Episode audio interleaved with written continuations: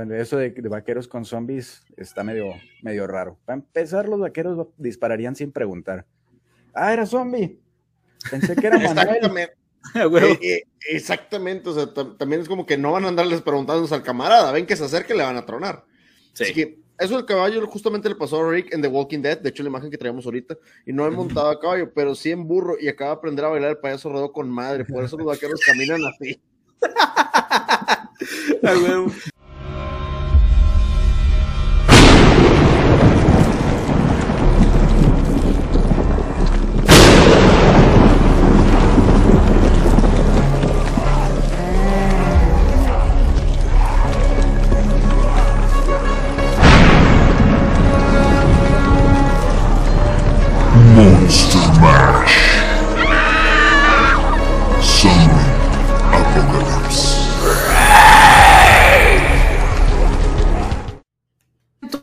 bienvenidos a un nuevo episodio del especial de Halloween de la Biblioteca Pública Mundial, Monster Mash Zombie Apocalypse. Esta es una serie de episodios que podrían salvarte la vida. Hazte una pregunta, ¿qué harías? ¿Terminar tu existencia con actitud pasiva o levantarte, prepararte y sobrevivir?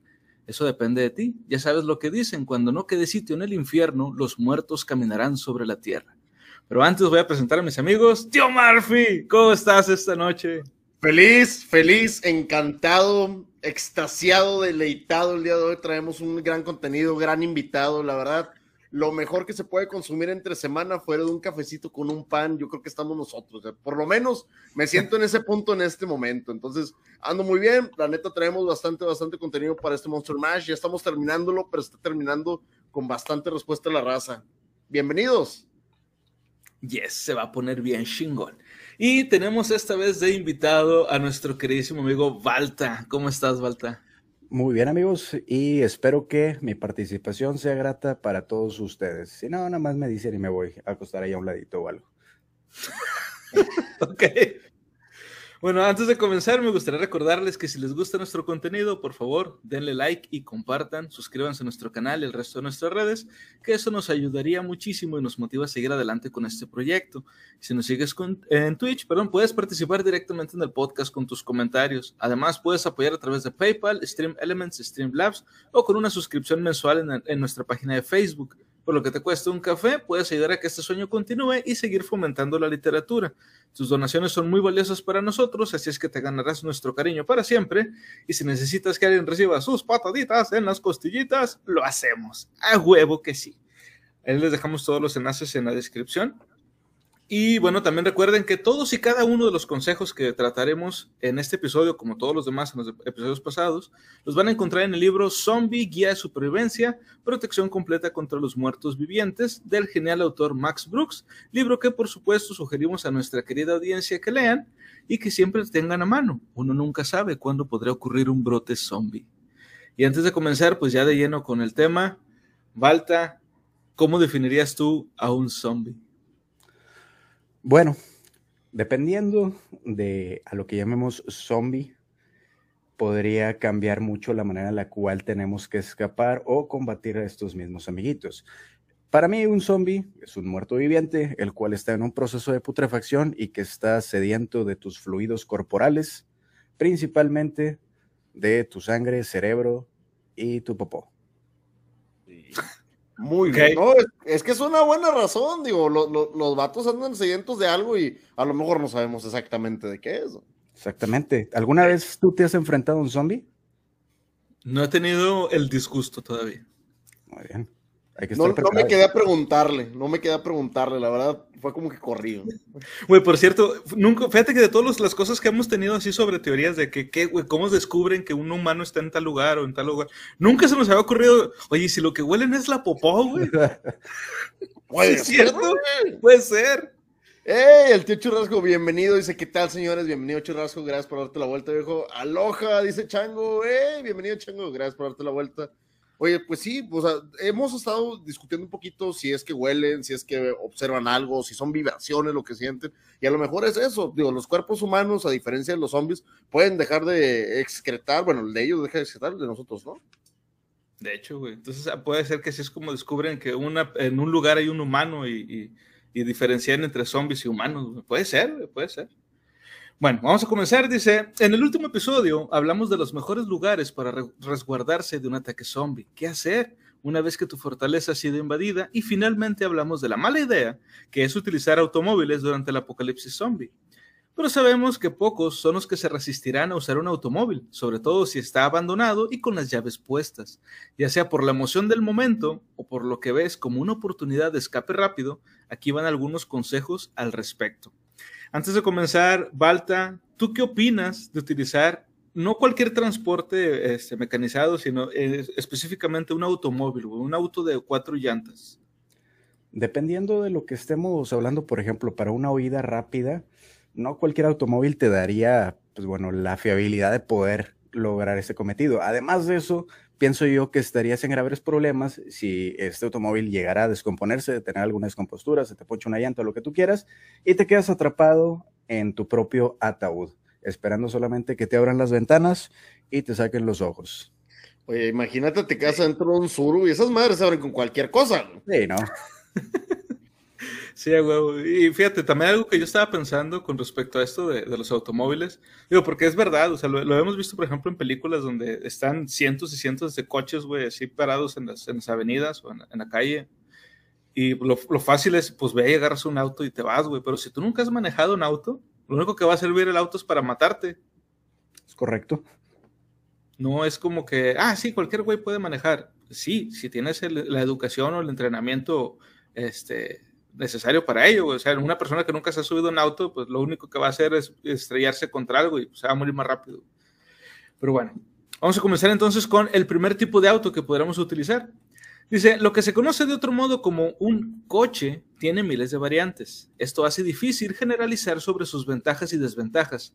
Al elegir, fíjate en el consumo de gasolina por kilómetro, el espacio para almacenar tu equipo de durabilidad si los autos turismo tienen un gran inconveniente, es la falta de capacidad para manejarlos en todo tipo de terrenos.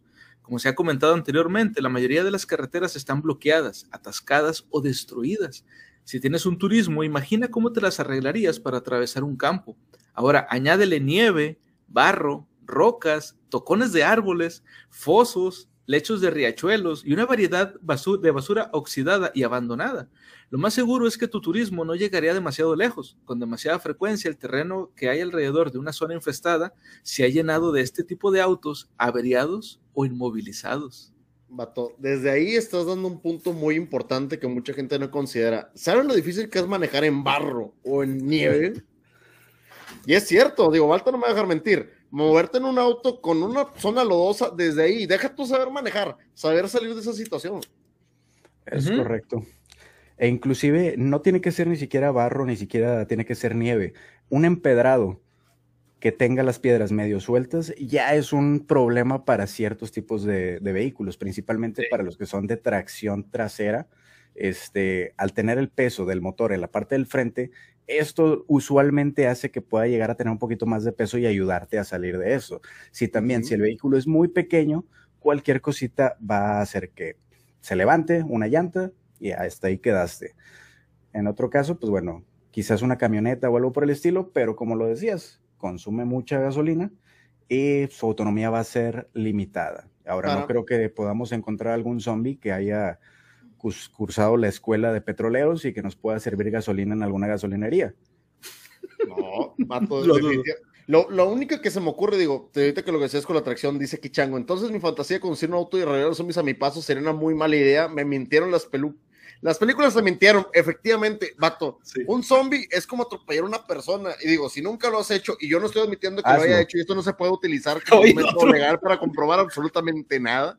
Si nunca has atropellado a una persona, es, es difícil. No quieres que la atropelles y salen volando como en las películas donde. No, al final de cuentas necesitarías un tumbaburros o algo para poderlo mover. Ahora, es cierto lo que dice Balta hay carros que no están hechos para la ciudad. Intenta conducir un jeep deportivo, o sea, un jeep para campo en la ciudad, no tienes, no tiene la tracción apropiada. Esas madres te patinas, güey. cualquier cosa.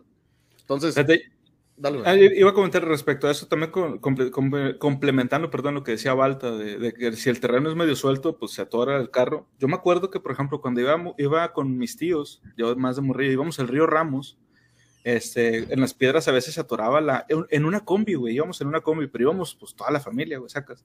Entonces, este, a veces eh, se quedaba, las llantas de atrás ya no daban, o sea, eh, mi tío le aceleraba y pues iba aventando las llantas nomás. Entonces lo que tenían que hacer era, le ponían como una tabla para que se afianzara bien, o sea, para que hubiera, este, ¿cómo se dice? Eh, o sea, para que se agarrara, pues, y poder salir. Y lo mismo una vez nos pasó, y me acuerdo con, con mi papá y uno de mis tíos, este, fuimos a, a Matamoros, y también en, una camioneta, eso fue una camioneta, y en la arena, güey, también se estaba hundiendo la, la, camioneta por lo mismo. O sea, no hay fricción, güey, no hay, no hay, tracción en la, en arena. Es correcto, inclusive a mí me llegó a pasar una, en una ocasión que fui a, a recoger para mi anterior trabajo, fui a recoger algo de piedras, otras cosas, para allá, para el área de Saltillo. Yo traía en aquel entonces, en aquellos años, yo traía este, un, ya ni me acuerdo, creo que era uno, creo que era un neón. Este, ¿Cuántos años han pasado? Yo, yo, yo tuve un neón. Muchos años, sí, 1953 más o menos. Este, al pasar un pequeño bordo, pero te estoy hablando de un bordo de unos 20, 25 centímetros, con todas las piedras que traía y todo eso, se, acha, se achaparró un poquito el carro uh -huh. y me quedé pues flotando. Son situaciones que son relativamente fáciles de arreglar. ¿Por qué? Me bajo del carro, con una pata adentro del carro le acelero, ya sin mi peso sube tantito y puedes salir. Pero imagínate que te estén persiguiendo 400 millones de cabrones zombificados, pues sí. a ver si vas a pensar en eso al momento ahí, de... Sí, ahí estás, y ahí estás diciendo lo cierto. Imagínate, porque aparte de tu peso, tú traes tus suministros, traes tu armamento, traes tu comida, traes. Esa madre pesa y la, la, lo que es el soporte para esto no es lo mismo. Ahora, ahorita que dijiste, yo también tuve un Neon, un Neon 2000 y la neta, con tantito peso de más, esa madre se hace low rider, o sea, se va hasta abajo y ya no lo levantan de mentadas de madre. Low rider. Dice aquí Adrián Navarro, eh, bienvenido Adrián, buenas noches, vengo llegando del jale, ¿cómo andan vatos? Bienvenidísimo, muy bien, empezando, empezando, empezando. mucho tiempo. Yes, de hecho. Hola tíos, Ace Dragons, bienvenido Ace, gracias por darte la vuelta. Bastante raza el día de hoy juntada, nada más para venir a ver a, al buen Balta. Por cierto, no, no, habíamos comentado esto, Balta es otro barbón más, güey. Es correcto, hijo. Todos nuestros invitados han sido puros, puros barbones, güey por alguna razón, así somos todos. Qué bueno Eso que se bueno. está de moda otra vez. Bueno, continuamos. Dice, el todoterreno. Con una economía de auge combinada con una abundancia de gasolina barata, los años 90 presenciaron una explosión de este tipo de vehículos. Monstruos de la carretera evocaban la edad de oro del automóvil de los años 50, cuando lo grande siempre era lo mejor. A primera vista parece ser el medio ideal para escapar, con la capacidad todoterreno de un vehículo militar y la comodidad y fiabilidad de un turismo que puede ser mejor para huir de los no muertos? La respuesta, un chingo de cosas. A pesar de su apariencia, no todos los todoterrenos están equipados para conducirlos en toda clase de terreno. Muchos fueron fabricados por un consumidor que jamás contempló llevar su todoterreno más allá del vecindario. Pero ¿qué hay de la seguridad? ¿No debería ofrecer más protección la increíble masa de un vehículo tan grande? De nuevo, la respuesta es ni madre. Repetidos estudios del consumidor han demostrado que muchos todoterreno poseen estándares de seguridad muy por debajo de muchos turismos de tamaño medio. Dicho esto, algunos de estos vehículos son en realidad lo que aparentan ser, herramientas excelentes, resistentes y de fiar que pueden soportar condiciones implacables. Investiga tus opciones con atención para que puedas diferenciar entre estos modelos genuinos y los que consumen mucha gasolina, fabricados pensando en la estética, piezas de vanidad irresponsables y comercializadas. Homer, patrocíname, patrocíname. Me voy yo solo, pero patrocíname, Homer, por favor. Y para mí nomás mándame unas llantas para pa el mío. Yo, yo, aunque sea una carcachita de perdido. Dice, se va a hacer efecto velcro cuando se besen. No, viejo, y eso es lo malo de no tener barba. No sabes que los barbones, cuando se besan, se, la, para que no se enreden las barbas, se toman, se, se lo hacen para atrás. ¿no? Uh -huh. Se despejan el área, güey. Además, yes. cuando llegas a cierto nivel de barba, desarrollas una, un exudado parecido al teflón. Entonces, no hay muchas cosas que se puedan llegar a, a atorar por ahí. Si te cae un chicle, lo puedes despegar sin problemas. Tranquilamente. Tranquilamente. Dice aquí, ¿ya se puede formar la Liga de los Barbones o, lo, o los barbo, Barbonadores? Puede ser, viejo. Jalo, jalo. Definitivamente jalo, viejo. Pues deberíamos de sacar al rato este, un podcast de los cuidados de la barba. o la historia de la barba. Sí, güey. Sí, ahí, ahí sí, hay bastantes marcas aquí, por lo menos, y inclusive locales, güey, Don Barbón, güey, está como marca, güey. Sí. yo creo que sí nos patrocinan aquí. Lo he hecho muchas veces entre mis amigos y lo repetiré. El apocalipsis zombie de pasar Nos regresará la época de los vaqueros como mínimo, máximo la edad media, así que hay que aprender a andar a caballo y escupir tabaco. Ahorita hablamos de los caballos también, por cierto. No se preocupen. bueno, vamos con el siguiente. Dice, el camión. Este tipo se refiere a vehículos de carga de tamaño mediano, desde furgonetas a camiones de reparto y a caravanas, con un consumo, de eh, un consumo alto de gasolina por kilómetro, con una capacidad todoterreno limitada, dependiendo del modelo, y con un inmenso e incómodo tamaño. Estos vehículos pueden considerarse la peor elección para el transporte. En muchos casos, los camiones se han atascado tanto en lugares urbanos como en campo abierto, transformando a sus ocupantes en comida enlatada. ¿Ustedes creen que un camión, por ejemplo, de la ruta urbana, de la que tú agarres, güey, la que tú quieras, sería útil para poderte ir de, este, de, un, de un apocalipsis zombie? Lo veo muy difícil, preferiría un tráiler. Oh, sí, aparte el poder que te da esa madre. O sea, lo que me refiero es la moral que te va a dar estar montado en una chingadera de esas. Sí, yo, tengo la licencia federal para poder conducir este trailers. He manejado trailer y aprendí a, todo eso. Y te sientes todo poderoso. En especial si tienes una buena panza y una gran barba, te sientes que nadie te va a poder hacer de pedo, que nadie te va a poder hacer nada. Ah, huevo. Y la cerecita del pastel, pones una, un, una, este, un, MP3 de, de, puras canciones de música country, güey. Puro country, güey. Sí, definitivamente. definitivamente es cierto, el, el, camión tipo, el, formato de camión urbano, dice, un pinche trocón de diésel para que hagan chingo de ruido. ¡No! Viejo, no, el diésel no es buena idea. En una, de por sí estás batiendo para agarrar gasolina y tú quieres diésel. O sea, hay maneras, pero tendrías que encontrar camión, rutas de transporte donde tengan sus propios abastecimientos de diésel y saber servirlo de manera apropiada. Además, el mantenimiento de un auto de diésel, si de por sí uno le batalla a un, a un carro común y corriente, tipo turismo, no imagínate estar batallando con un tráiler y luego todavía de diésel. No, hombre, o sea, perdidísimos, viejo, perdidísimos. Y también un camión de ruta urbana tiene su chiste de manejar esa madre, digo, sobre todo Alta sabe, que los camiones y, más los trailers tienen como que sus cambios, sus velocidades, no es lo mismo que un carrito, ¿eh? no. es lo mismo, un tortón, que yo creo que es lo más parecido entre un carro y un, y un, y un, y un trailer, tienes hasta su chistecito para poderlo mover. No, inclusive te das cuenta, por ejemplo, cuando sabes manejar un, vehículo estándar, cuando te, subes, cuando te subes a un trailer por primera vez, no es nada parecido Estás hablando de que en un tráiler se tiene que utilizar algo que se le llama doble clochazo para, utilizas una vez para sacar el cambio, tienes que esperar a que las revoluciones del motor se más o menos emparejen a 1100, metes otra vez el clutch y otra vez metes el cambio. Si no le atinas, regrésate a primera. Entonces, no es fácil manejar un, un tráiler. En el caso de los camiones, eh, por ejemplo, en los tipos urbanos, no tienen, tienen una transmisión servoasistida, la cual te puede llegar a ayudar un poquito más, pero volvemos a tener el mismo problema. Un camión urbano está preparado para transporte de gente y nada más. No es realmente un vehículo que sea potente, por así decirlo. Quizás una camioneta, una Lobo o algo por el estilo tenga la misma potencia que un camión urbano, a pesar de ser diésel. Sí, el diésel te da mucho arrastre y te da mucho lo que sea, pero también estás hablando de que tienes un chorizote de, que serán 20 metros, el cual fácilmente puede llegar a ser localizado desde muy lejos y si no arranca, como dicen, te conviertes únicamente, tienes ahí tu cuartito y nomás vas a ver por las ventanas donde se acercan un chorro de monigotes a tratar de llevarse tus fluidos. Sí, Oye, pues ahorita que estamos viendo.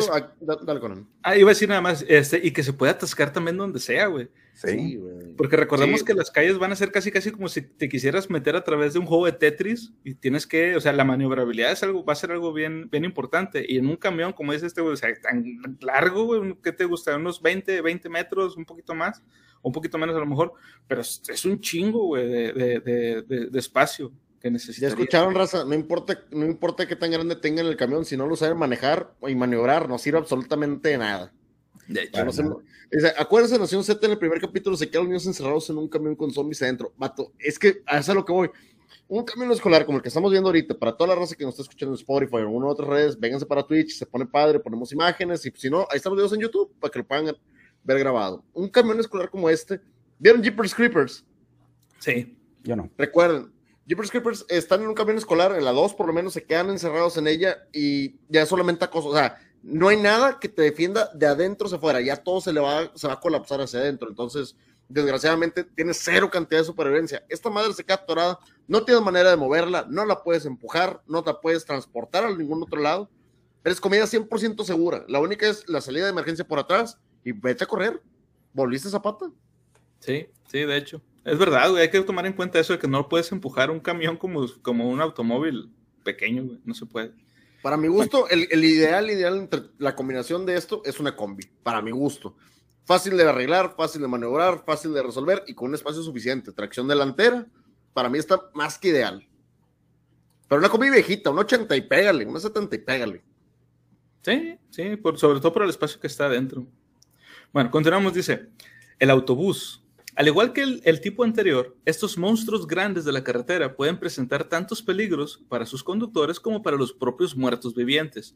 Olvídate de la velocidad, olvídate de la maniobrabilidad, Olvídate del rendimiento de la gasolina, de la capacidad de todo terreno, del sigilo o de cualquier otra característica que vayas a necesitar para escapar de un área infestada. Un autobús no posee ninguna de ellas. Irónicamente, si un autobús tiene alguna ventaja, es como medio no de escape, sino de defensa. En dos ocasiones, grupos de cazadores condujeron autobuses de la policía eh, a zonas infestadas y usaron sus vehículos como fortalezas móviles. A menos que planees usar un autobús con este fin, mejor evítalos. Y ahí está lo que le comentaba Chango, la parte delantera como tumbaburros. No lo vas a hacer para atropellar, sino para hacerlos a un lado, irlos partiendo como el mar. Sí, y está abriendo camino. ¿Se acuerdan, por ejemplo, en Mad Max, este, en la segunda película, utilizan un camión para bloquear también una, una, una guarida que tenían? Como puerta. Ajá. Sí, como puerta. Y digo, y es por lo mismo, o sea, porque esta madre no la vas a mover este, empujándola, güey. Ahora, que ya si son un chingo de zombies, sí lo van a poder mover, a lo mejor hasta lo pueden voltear, güey. Pero ¿estás de acuerdo que, por ejemplo, la altura, donde ellos están armados en la parte superior, es una ventaja táctica bastante buena, ¿eh? Tienes un espacio suficiente para que no te puedan arañar. De primera instancia no te van a poder alcanzar, en primera instancia. Yo creo que podríamos usarlo como, como, este, barricada. como una barricada, pero momentánea. O sea, para ir, ir esperando que los demás escapen y luego ya te vas, güey. No te vas a quedar ahí toda la vida. No, ni tienes el parque para hacerlo. Exacto. es correcto. No tienes el parque para, para hacerlo. Bueno, continuamos. Dice, el vehículo blindado.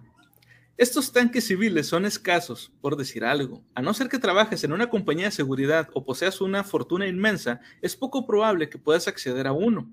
A pesar de su alto consumo de gasolina y su falta de capacidad para conducir por toda clase de terrenos, los vehículos blindados presentan un número de ventajas para las personas que huyen. Su blindaje macizo da al conductor una invulnerabilidad virtual, incluso durante una avería. Los que estén dentro pueden sobrevivir tanto tiempo como duren las provisiones.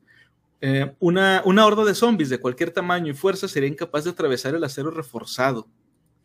¿Ustedes han visto alguna vez que ataquen un, este, un auto blindado? Por ejemplo, cuando, no sé, como el, de los, el del presidente, por decirlo, el de algún magnate. ¿En pruebas? Donde los están presentando y nada más es lo único que he visto. No sé si falta. Yo, en mi caso, no lo vi, pero tuve cierta este, historia, bueno, tengo cierta historia que contar. No sé si recuerden por aquí, por el área de uh, Morones Prieto, este, donde rumbo para agarrar para la Diana, este, hay, una, hay un lote de autos que se encuentran en una de las esquinas. Ya ahorita ya está cerrado. Autos Enfrente de Plaza Fiesta San Agustín, adelantito de Plaza Fiesta. Eh, antes eh, era el que estaba en la montaña. No, yo, yo, te estoy hablando ya para acá del lado de Monterrey. Este, ah, okay, okay. Había una concesionaria de autos usados de lujo, este, y el dueño, es conocido de mi papá, eh, lo andaban cazando, pues no los zombies, pero sí los narcos. este, y en una ocasión que llegaron por su cabeza, este, empezaron a, pues, a intentar acribillarlo y él se metió en una suburban blindada. Desafortunadamente dejó la, la ventana abierta este, y uno de los atacantes logró meter su mano por la ventana y empezar a hacer disparos. Una cosa fue de que cuando este sube la ventana, esas madres tienen tanta fuerza que le trituró el brazo al, atacante. Oh, pero no, le pudieron hacer nada. A ese sí lo agarraron, los demás, pues quién sabe dónde estarán, pero sí te llega a ser una buena defensa. Ok. Bueno, yo una vez vi un video de, este, no me acuerdo si fue en Discovery Channel o fue en History, donde estaban hablando de, este, eh, de, de los vehículos que utilizan los millonarios. Y cuando hablaron de este tipo de, de autos, de los autos blindados, decían, mucha gente cree que un auto blindado es como si fuera una especie de fortaleza chiquita. O sea, que tú te metes y puedes, este, te pueden estar balaseando y, no pasa nada. Y pasaban escenas, por ejemplo, de, James Bond o de otras películas de acción donde le estaban disparando al carro y no pasaba nada. Dice, no es cierto, esto es una mentira. Tampoco los cristales este, antibalas son de que lo puedes estar dispare, dispare, dispare. Dice, la idea es que te, te, dan una ráfaga de disparos, obviamente no le va a pasar nada al carro y te puedes ir, pero si te quedas ahí, valió madre, güey, porque eventualmente lo van a romper. Depende de la cantidad del blindaje y además la suspensión es demasiado pesada. Volvemos a lo mismo. El auto se vuelve muy pesado por el mismo blindaje, viejo. No es como que el auto sea prácticamente movible. O sea, es, es, una es una fortaleza, bueno, es una tumba de lujo, porque si te vas a quedar ahí por zombies, es una tumba de lujo, güey. Sí. De aquí, si le zonas un barandal arriba y pones huevos armados, jala bien para limpiar zonas. Adrián, ¿de dónde sacaste esa información? Por favor. Ahora, otra pregunta. Los, ¿La gente que está arriba tiene que estar desnudos o pueden ir normales? No, no, no, no, no. Ya en Apocalipsis Zombie es de, es de cajón estar desnudo. Digo, tenemos que aprovechar, güey. ¿Cuándo más lo vas a hacer? respeto, güey. Claro. Que no haya visto Mad, Max, véalo y, y, vean la moda que traen y no, no, no es el caso. ¡Hey, Dorian! Bienvenido. Buenas noches, bienvenidísimo Dorian Gamer. Gracias por la vuelta, hijo. Bienvenido, Dorian. Espero que te la Oye, sí es cierto, y, es, es, como dice, es como dice Balta, ya estás en Apocalipsis Zombie, ¿qué vestimenta vas a traer de diario? Obviamente lo más cómodo posible. Yo bien vaqueros, como siempre. Pues ya ves lo que estaba diciendo también Gabo en el, en el episodio pasado, saludos a Gabo y a Ares Studio, Bart que decía Gabo de que no, pues yo voy a andar en bolas, güey. Total, pues ya qué. Luego, no, va a ser, va a ser imponiendo respeto. Pero ya cuando hablamos ya de ropa real, o sea, de que realmente, ¿qué usarías, güey? Para evitar, por ejemplo, este, arañarte con algo que, que, esté por ahí, o que un propio, no sé, la mano de un zombie que esté ya a lo mejor muerto, pero pues está por ahí, no la ves y te araña, te puede infectar. Entonces, este, quedamos en que lo mejor era usar faldas de mezclilla, güey. Faldas, de hasta los tobillos. No lo había pensado. De doble capa. Resistente, ah, doble capa, respirable, a gusto. Digo, ¿quién te va a decir algo? Ah? Digo, ya por debajo puedes andar en bolas, pero la idea es que ah, te pongas una, una, falda de mezclilla para cubrirte. Quiero ver que alguien, que alguien le diga algo a una persona que tenga una K-47 en la mano y que le diga que la falda de mezclilla no le queda, güey. Quiero, que quiero ver, güey, si tienen los cojones para hacerlo, güey. Díganmelo. yo, se, lo diría en caso de no estar combinado con sus zapatos. Fuera de eso, pero se lo haría como consejo, no, no como una crítica. Espero sacar mis calzoncillos especiales antes de huir. A ver, ¿cómo que calzoncillos especiales, a Nada. Los de la suerte. Los de la suerte. ¿Quieres ver si, imagínate, ya, ya es como que, déjame, traigo ropa entero limpia porque por si encuentro algo que me guste. No, chango. O, aplicas la de Pinocho, de que, a ver, di que, di que traes ropa de interior de mujer. Eh, no traigo ropa de interior de mujer. y que el vato se traía tanga, güey. Oye, por ah, cierto, y eso también es súper importante, no usen tanga en una apocalipsis zombie, güey, súper incómodo, güey, súper, súper incómodo. Calzoncillo lo más despegado posible, que respire el asunto, por favor. Sí, a lo mejor son los boxers, una tanga te puedes rozar. Pero bueno, continuamos. La rosadora es muy fea. Sí, no, Ahora, Baltor te lo dijo, él es veterinario, él sabe de esta cosa. Imagínate, uno como ser humano común y corriente, en un apocalipsis zombie, güey, eh, eh, con todo el asunto ahí mermado, güey, acalorado, no vas a saber ni qué hacer, güey, sin talco y sin provisiones alrededor, güey. Con el asunto mermado. Es que sí, güey. Vas a andar con todo el, no sé, todo rojo, güey. Y no por el sol. de sábila, con eso se te puede llegar a quitar. Obviamente, recuerda quitar las espinas antes de rozártela. No vas a cometer el error yo ya lo cometí una vez, pero este, no vuelve a pasar. pues ya, si está muy intensa la comezón, pues ya con las espinas y te rascas ahí tantillo, chingue su madre. Una poquita. Tranquilo. Bueno, continuamos. Dice, la motocicleta. Definitivamente la mejor elección para huir de, una, eh, de un área infestada. La motocicleta, especialmente las motos todoterreno, pueden alcanzar lugares inaccesibles para los vehículos de cuatro ruedas. Su velocidad y maniobrabilidad permiten que sea posible conducirlas perfectamente a través de una multitud de zombies. Su peso ligero permite empujarlas durante kilómetros. Por supuesto, hay inconvenientes. Las motocicletas tienen, tanques de gasolina pequeños y no ofrecen ningún tipo de protección. Las estadísticas muestran, sin embargo, que estas son dos desventajas poco importantes. Cuando comparamos con otros motoristas que han logrado escapar de, de un brote zombie, los conductores de motos todoterreno tienen estadísticas de supervivencia de 23 sobre 1. Lo triste es que el 31% de las muertes en motocicletas provienen de accidentes ordinarios. Un motorista imprudente o arrogante puede encontrarse muerto tan fácilmente por un accidente como por las mandíbulas de un muerto viviente. No sé ustedes, pero yo en lo personal siempre he considerado que la motocicleta, aunque se ve bien chingón, o cualquier persona en moto, bueno, casi cualquier persona, es bien peligrosa, güey. Un accidente y valiste madre, güey. O sea, de que no sé, se te atraviesa un carro, o, te, te, sí, o sea, se te voltea la moto y es muy, muy difícil que no salgas lastimado, aunque uses casco. No sé qué opinan. Ahora, también mucho cuenta del propio mono, del propia, de la propia persona que va conduciendo la motocicleta. Hay personas muy precavidas que, sin embargo, no tienen la coordinación para poder mover su peso a la hora de dar vueltas o que inclusive les puede llegar a fallar algún cambio, también te da una patada que te puede llegar a, a tumbar. Sí. Yo en lo personal tengo un amigo que una vez se aventó un viaje en un empedrado para allá, para el área de la Huasteca, mientras con una mano iba comiendo una manzana y con la otra iba forjando un churro. No tengo wow. idea cómo lo hizo, porque para todo lo demás en la vida es un hijo de su puta madre, bueno para nada, pero para eso es muy bueno. Fíjate que es algo curioso, es como que, ¿qué habilidades tienes? ¿Puedo, puedo comer una manzana y forjar un churro en una motocicleta, güey. Fuera de eso no sé hacer nada. Avanzando fíjate, por una empedrada, güey. ¿Saben reparar motos? No, vato. Yo tengo mucha experiencia en motocicleta y no, no, no sé reparar motos. No sé repararlas. Lo básico, le sabes cambiar la llanta. ¿Tu vuelta? Sí. Va a depender mucho si es de dos tiempos o de cuatro tiempos. Dos tiempos, sí, yo tampoco lo sé reparar. Cuatro tiempos, sí te puedo ayudar. En ese ¿Cuál es la diferencia? ¿Dos tiempos no estás escuchando? Chingado, no estamos poniendo atención. No, just kidding, just kidding. No, explica la vuelta, por favor. Bueno, normalmente en una motocicleta de dos tiempos, este, no tienes como, es muy diferente a un carro, a un, a un vehículo normal.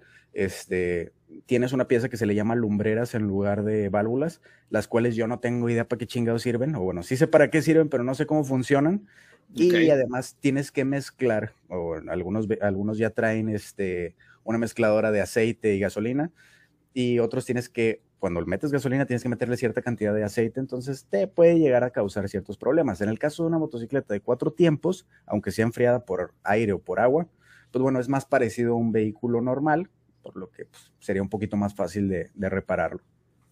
Mm. Dice aquí Adrián, te estampas en medio de una horda y lo único que alcanza a preguntar a tu compa, güey, ¿cómo quedó la moto?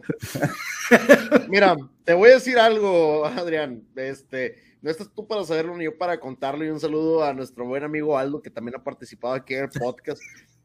¿Te acordaste tú, verdad, Conan? Sí.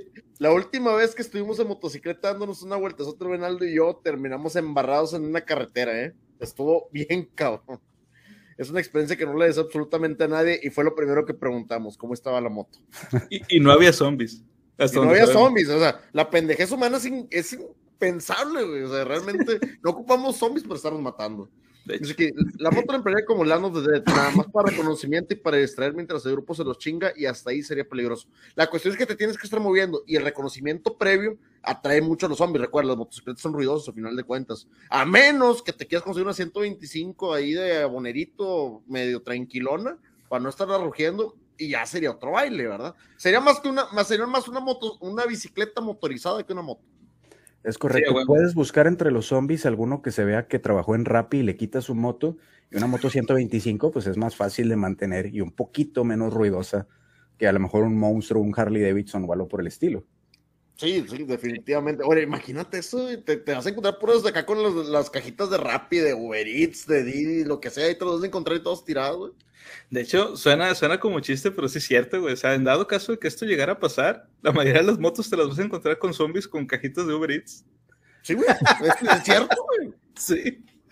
Ah, y, y, por cierto, algo que, que, digo, para complementar lo que comentaba Balta de, de lo, del sonido de los motores, yo hace años compré un, un CD de música este, de, inspirada por Harley Davidson, o sea, por las motos.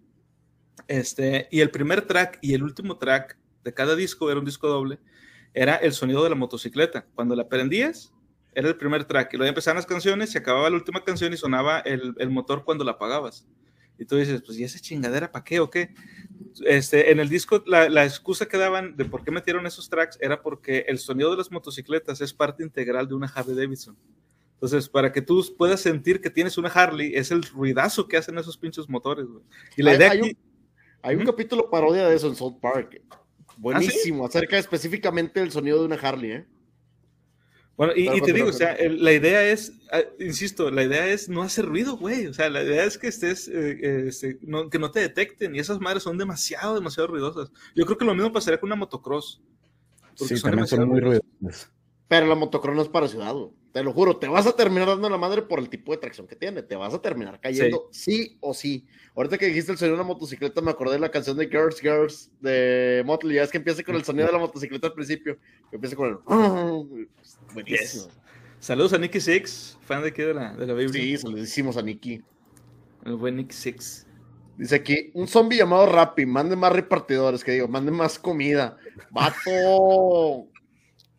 Eso Güey, pasa en la película del regreso de los muertos vivientes, güey. Güey, güey, pero deja tú, güey. En el caso, en un apocalipsis zombie, si tú estás en una motocicleta de Rappi, la comida eres tú, carnal. O sea, vato, al que van a agarrar es como que el zombie. Mira, ya llegó el repartidor, se va a bajar y te va a intentar dar una botana, güey. No te va a dejar propina. Te lo voy a decir. Aquí le traigo güey.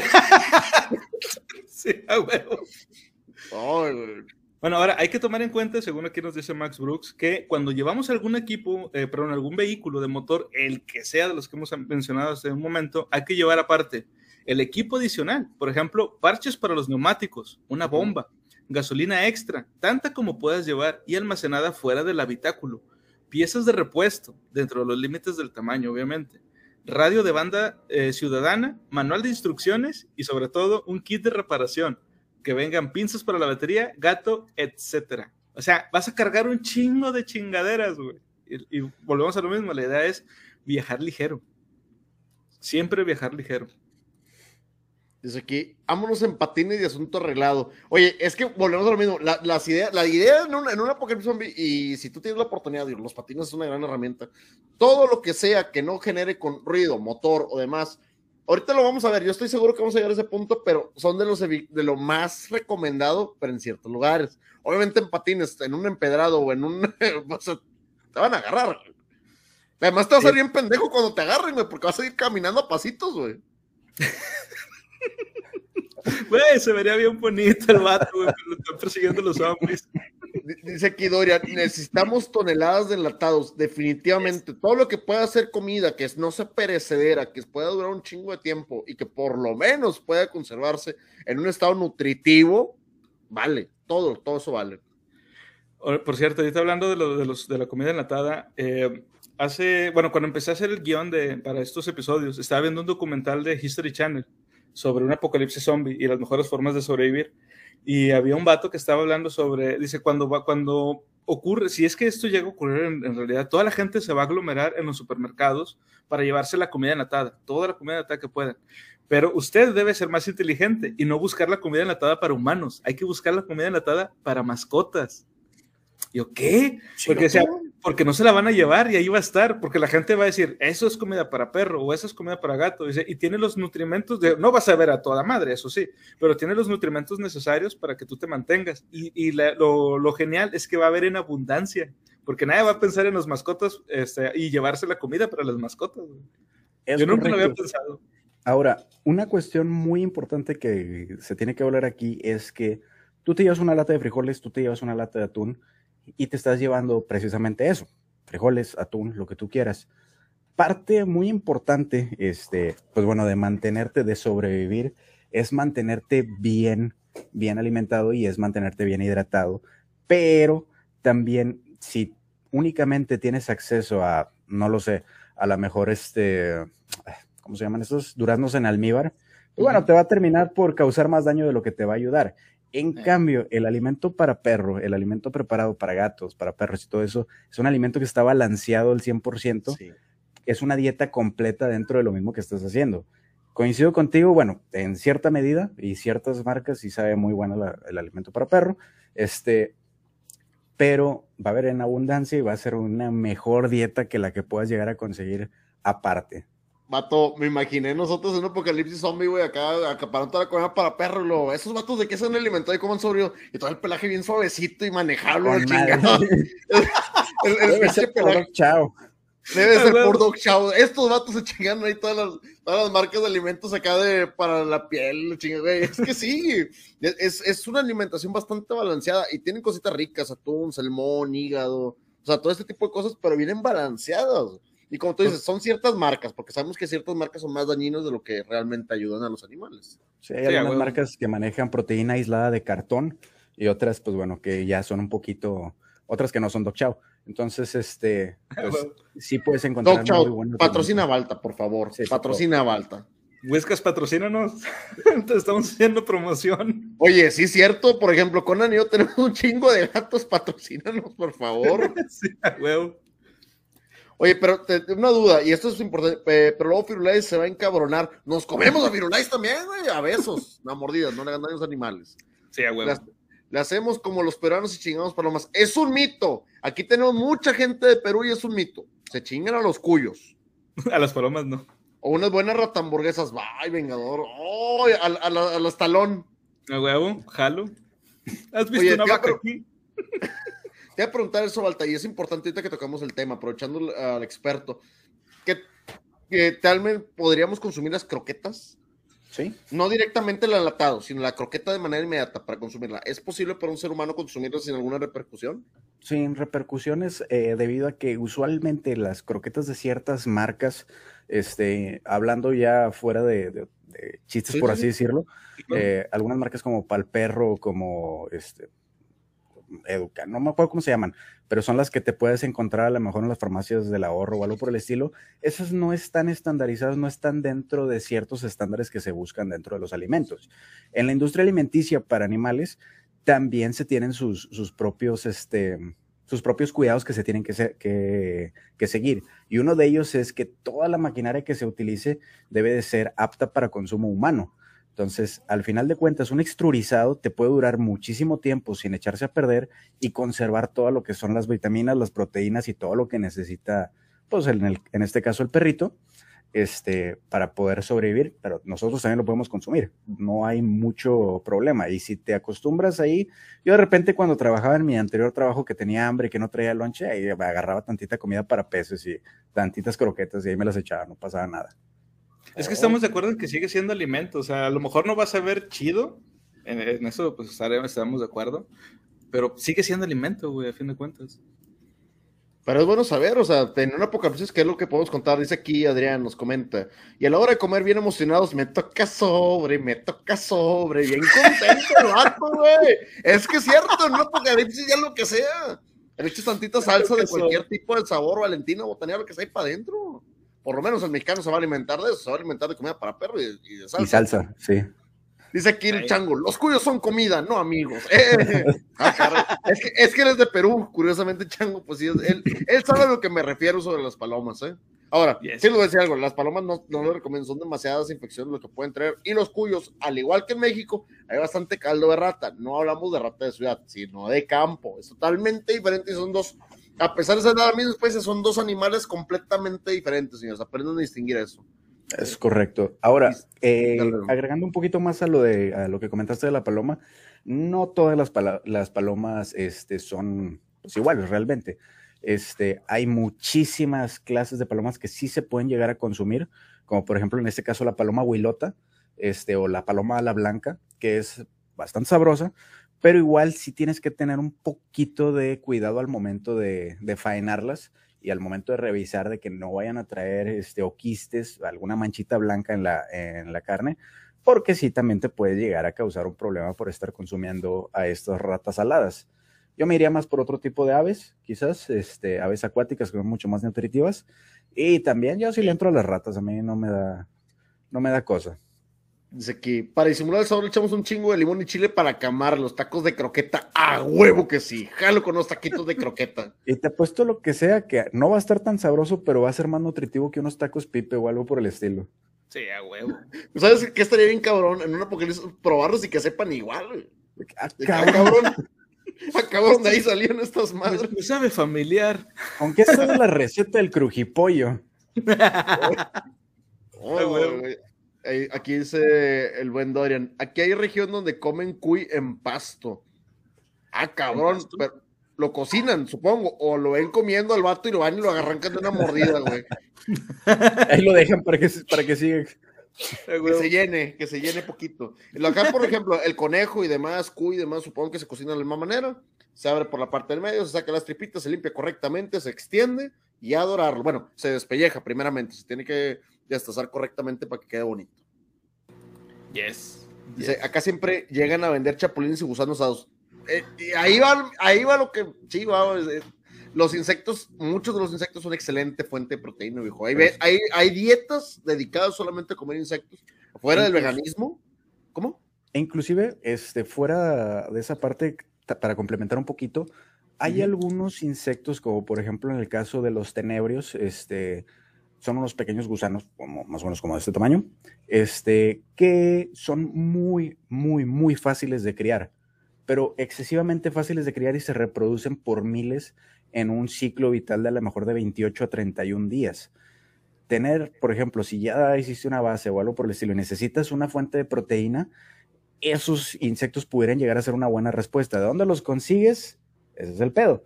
Pero, este, pudiera ser en alguna tienda de mascotas o algo por el estilo, debido a que se reproducen en donde sea sus madres y vas a tener un, un contenido de proteína de alrededor del 45%.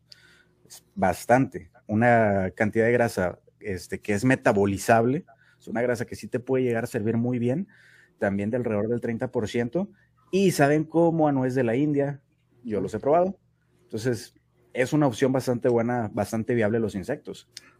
Una pregunta, ¿por qué, ¿por qué en las tiendas de, mascotas los venden? ¿Porque los usan para dárselos de comer, por ejemplo, a, lagartijas y así? Sí, también se lo puedes dar a los peces. Este, es una fuente muy buena de grasa para, cuando va a ser frío, para, inclusive para los peces, para que puedan llegar a tener un poquito más de reserva de grasa. Y en general se lo puedes dar a cualquier animal que necesite un aporte extra de proteína o un aporte extra de grasa. Ya ahora sí va, a haber sándwiches de escamochas, güey, para todos. Güey, yo no le tengo miedo a comer insectos, de hecho me encantan los chapulines, güey. Jalo, jalo me tiene a, comer gusanitos. Dice aquí Navarro, viscosos pero sabrosos. yes. Dice aquí Dorian, es el plato favorito, hasta los disfrazan. ¡Oh! Güey, ¿cómo que los disfrazan, güey? a ver, ¿cómo? Muy, güey. A ver. ese video. De South Park.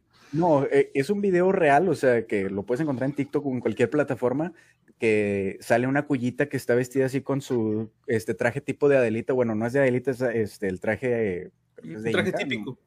Un traje típico con sus trencitas y todo, y le están lo, están inyectando. Este dice, y parece ser que se salvó de la, de la enfermedad pero de lo que no se salvó fue de la buena sazón de la señora, quién sabe qué, y hasta ¡Ah, dónde está cocinada. No mames. vamos a acabar aplicando lo de timón y pum. Es que sí va todo. Realmente sí. Adrián. O sea, cuando ya no hay nada que comer y sepas identificar los insectos que puedes degustar, adelante. Esos también lo venden por acá, principalmente en el Tenguis, en la zona donde ponen las mascotas. Sí, pero también tú los puedes consumir. Y hay muchos lugares, por ejemplo, en la Ciudad de México, donde los puedes consumir para consumo ahí, para botaneártelos con limoncito y salsa. Voy a acabar buscando recetas de esa madre. Sí, Ojo, y es lo que hemos dicho, mucha de la información de manuales de supervivencia, todo lo que puedan recopilar de libros, de cocina o demás, donde se venga ese tipo de información, manténgalos. Sí, por favor, guarden ese tipo de libros, porque, insisto, eh, este tipo de libros, aunque, por ejemplo, como el que estamos eh, hablando ahorita, sí suena gracioso y todo lo que tú quieras, pero las técnicas de supervivencia sí son reales. Y aunque quiten todo lo que tenga que ver con zombies, pero sí son reales. Y este tipo de manuales se venden en Estados Unidos, se comercializan mucho porque ya tienen mucho la, cultura de los preppers. Entonces ahí hay manuales de cómo sobrevivir, por ejemplo, a los huracanes, a eh, eh, ¿cómo se dice? inundaciones, o sea, desastres naturales en general. Y vienen muchas cosas de, de, que tienes que traer, por ejemplo, en mochilas, así como lo hemos estado hablando aquí en el, en el podcast también.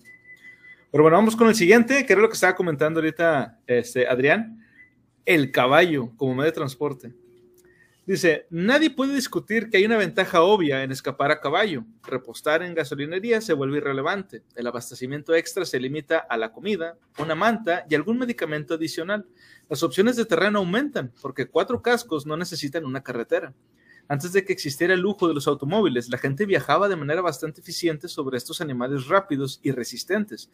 Sin embargo, antes de ensillar un caballo y galopar por el camino, Ten muy presente estas advertencias simples. Cualquiera que haya montado un pony de niño estará de acuerdo. Montar a caballo requiere cierta habilidad. Olvida lo fácil que parece en las películas del oeste. Las aptitudes requeridas para cabalgar y cuidar de los caballos son difíciles de dominar. A menos que sepas de antemano cómo se hace, no creas que puedes aprender sobre la marcha. Otro inconveniente específico tratándose de zombies es que los caballos sienten verdadero pánico hacia los no muertos. Incluso el olor de un zombie llevado por el viento y quizá a varios kilómetros de distancia sería suficiente para poner a la mayoría de los caballos histéricos. Este podría ser un sistema ventajoso de alerta previa para un jinete experimentado, pero uno que sepa controlar al animal. Para el resto, sin embargo, el resultado final puede ser terminar catapultado en una sacudida al suelo. Además de herido, el caballo en ese momento no solo dejará a su, a su desaventurado jinete desamparado, sino que el frenético relincho servirá también para alertar a los otros zombies que se encuentran cerca de allí. O sea, es... ¿alguna vez han montado caballo? Yo sí, pero de niño. Sí, una vez, de hecho, monté un elefante. Oh, qué chido. Sí, le tengo una foto para probarlo. En este caso, tío, ¿cómo te queda la cadera después de un par de horas de andar a caballo? Vato, yo, yo termino, bajas y puedes caminar en arco tranquilamente todo lo que te resta del día, güey, porque tu centro de gravedad se va a bajar un chingo, güey.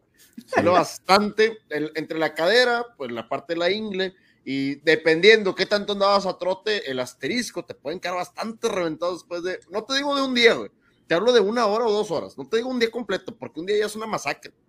Sí, es correcto. Y, e inclusive, por ejemplo, las personas que montan a caballo, que tienen, pues bueno, la, la, oportunidad de trabajar con ellos todos los días, pues bueno, se van acostumbrando. Pero imagínate en una situación en la cual este, apenas estás intentando hacer tu escape y ves, volteas y ves un caballo que se ve bonito, se ve rápido, lo que tú quieras, si te le acercas para empezar y no te conoce y no es un caballo que esté bien amansado, te va a tirar una patada y te va a romper una pierna o te mata. En segunda, si no lo sabes montar, si no sabes montar a caballo, te va a tirar eh, a los 20, 30 metros. En tercera, así como lo, como lo menciona el libro, y eso es muy cierto, los caballos son extremada, extremadamente asustadizos. Cualquier cosa que no conozcan les asusta.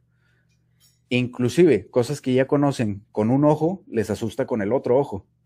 Entonces, son unos animales muy bonitos, son unos animales muy especiales, muy lo que tú quieras, pero para personas experimentadas y que conozcan al animal. Si tú por las buenas de repente vas y por azares del destino llegaste al rancho de Joan Sebastián y viste, bueno, esto está muy grandote, pero voy a agarrar uno de estos chiquitos miniatura, te va a poner una chinga, no te le acerques. No es buena idea. De, hablando del video del cuy, dice, vi ese video desde el primer veterinario que llegó al pueblo, corona el cuy, pero la señora se lo echó al plato. Pues claro, quería comer saludable la señora, ¿qué crees? Quisieron, ah, quisieron una pinche película de vaqueros y zombies, pero, pero no bien hecha. Los de ahí son de bajo presupuesto y de medio culebras. Vato. Mm, es que la premisa suena pendeja, güey. Aunque sí se puede desarrollar bien, la premisa suena, suena tonta. Yo te puedo decir que es. Este, Red Dead Redemption 1. Me encantaría jugarlo. Bueno, tiene un DLC, el cual es este, un apocalipsis zombie. Y está oh. repleto de criaturas aparte de zombies. Este, salen pues calacas, personas con dos cabezas y cosas por el estilo. La verdad está bueno. Este, pero sí, también tengo, bueno, eso de, vaqueros con zombies está medio, medio raro. Para empezar, los vaqueros dispararían sin preguntar. Ah, era zombie. Pensé que era Manuel. Eh, eh, exactamente, o sea, también es como que no van a andarles preguntando al camarada, ven que se acerque le van a tronar. Así que eso del caballo justamente le pasó a Rick en The Walking Dead, de hecho la imagen que traemos ahorita, y no he montado a caballo, pero sí en burro y acaba de aprender a bailar el payaso rodó con madre, por eso los vaqueros caminan así. Fíjate, algo que no hemos comentado es que también en la propia época de los vaqueros, este, que un caballo era un bien bastante preciado, si se le rompió una pata, lo mataban luego, luego, porque pues salía más, más caro curarlo. Todavía. Sí, exactamente, o sea, todavía, pero me refiero en esa época porque era todavía más, era un bien todavía mucho más preciado que lo que es ahora. Ahora pues ya tienes automóviles y el tener un caballo o una caballeriza es realmente un lujo, es más como un mame. Carísimo. no, es carísimo. Sí. Y, y, te sale todavía más caro curarlo, entonces en una, en una apocalipsis zombie, tener un caballo no sirve, no, no está chido, no, no sirve para nada realmente. Dice que los caballos si les ponen una línea enfrente lo confunden con culebras y se asustan. Tú también, viejo. Cualquiera que vea una culebra enfrente o algo. Mira, te voy a decir algo. Hay unas que son coralillo y las coralillo falsas. No le andas preguntando a la serpiente. Si tienes un ojo experto, puedes andar notando la diferencia en patrones, pero no te vas a arriesgar.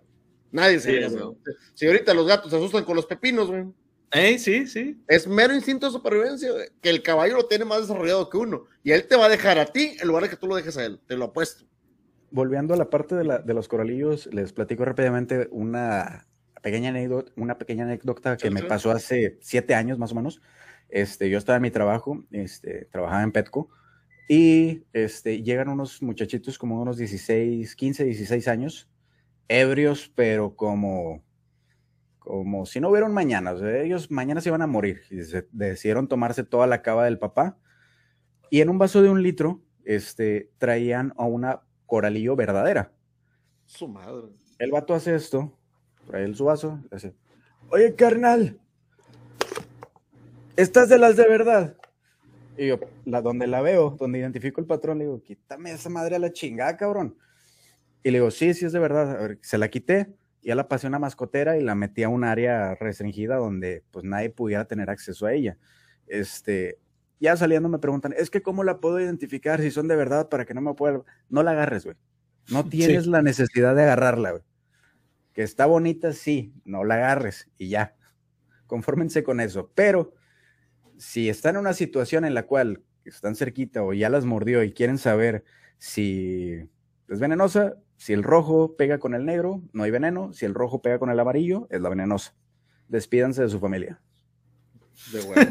es que sí, es que en serio una coralillo es un peligro enorme, enorme para una madrecita de serpiente.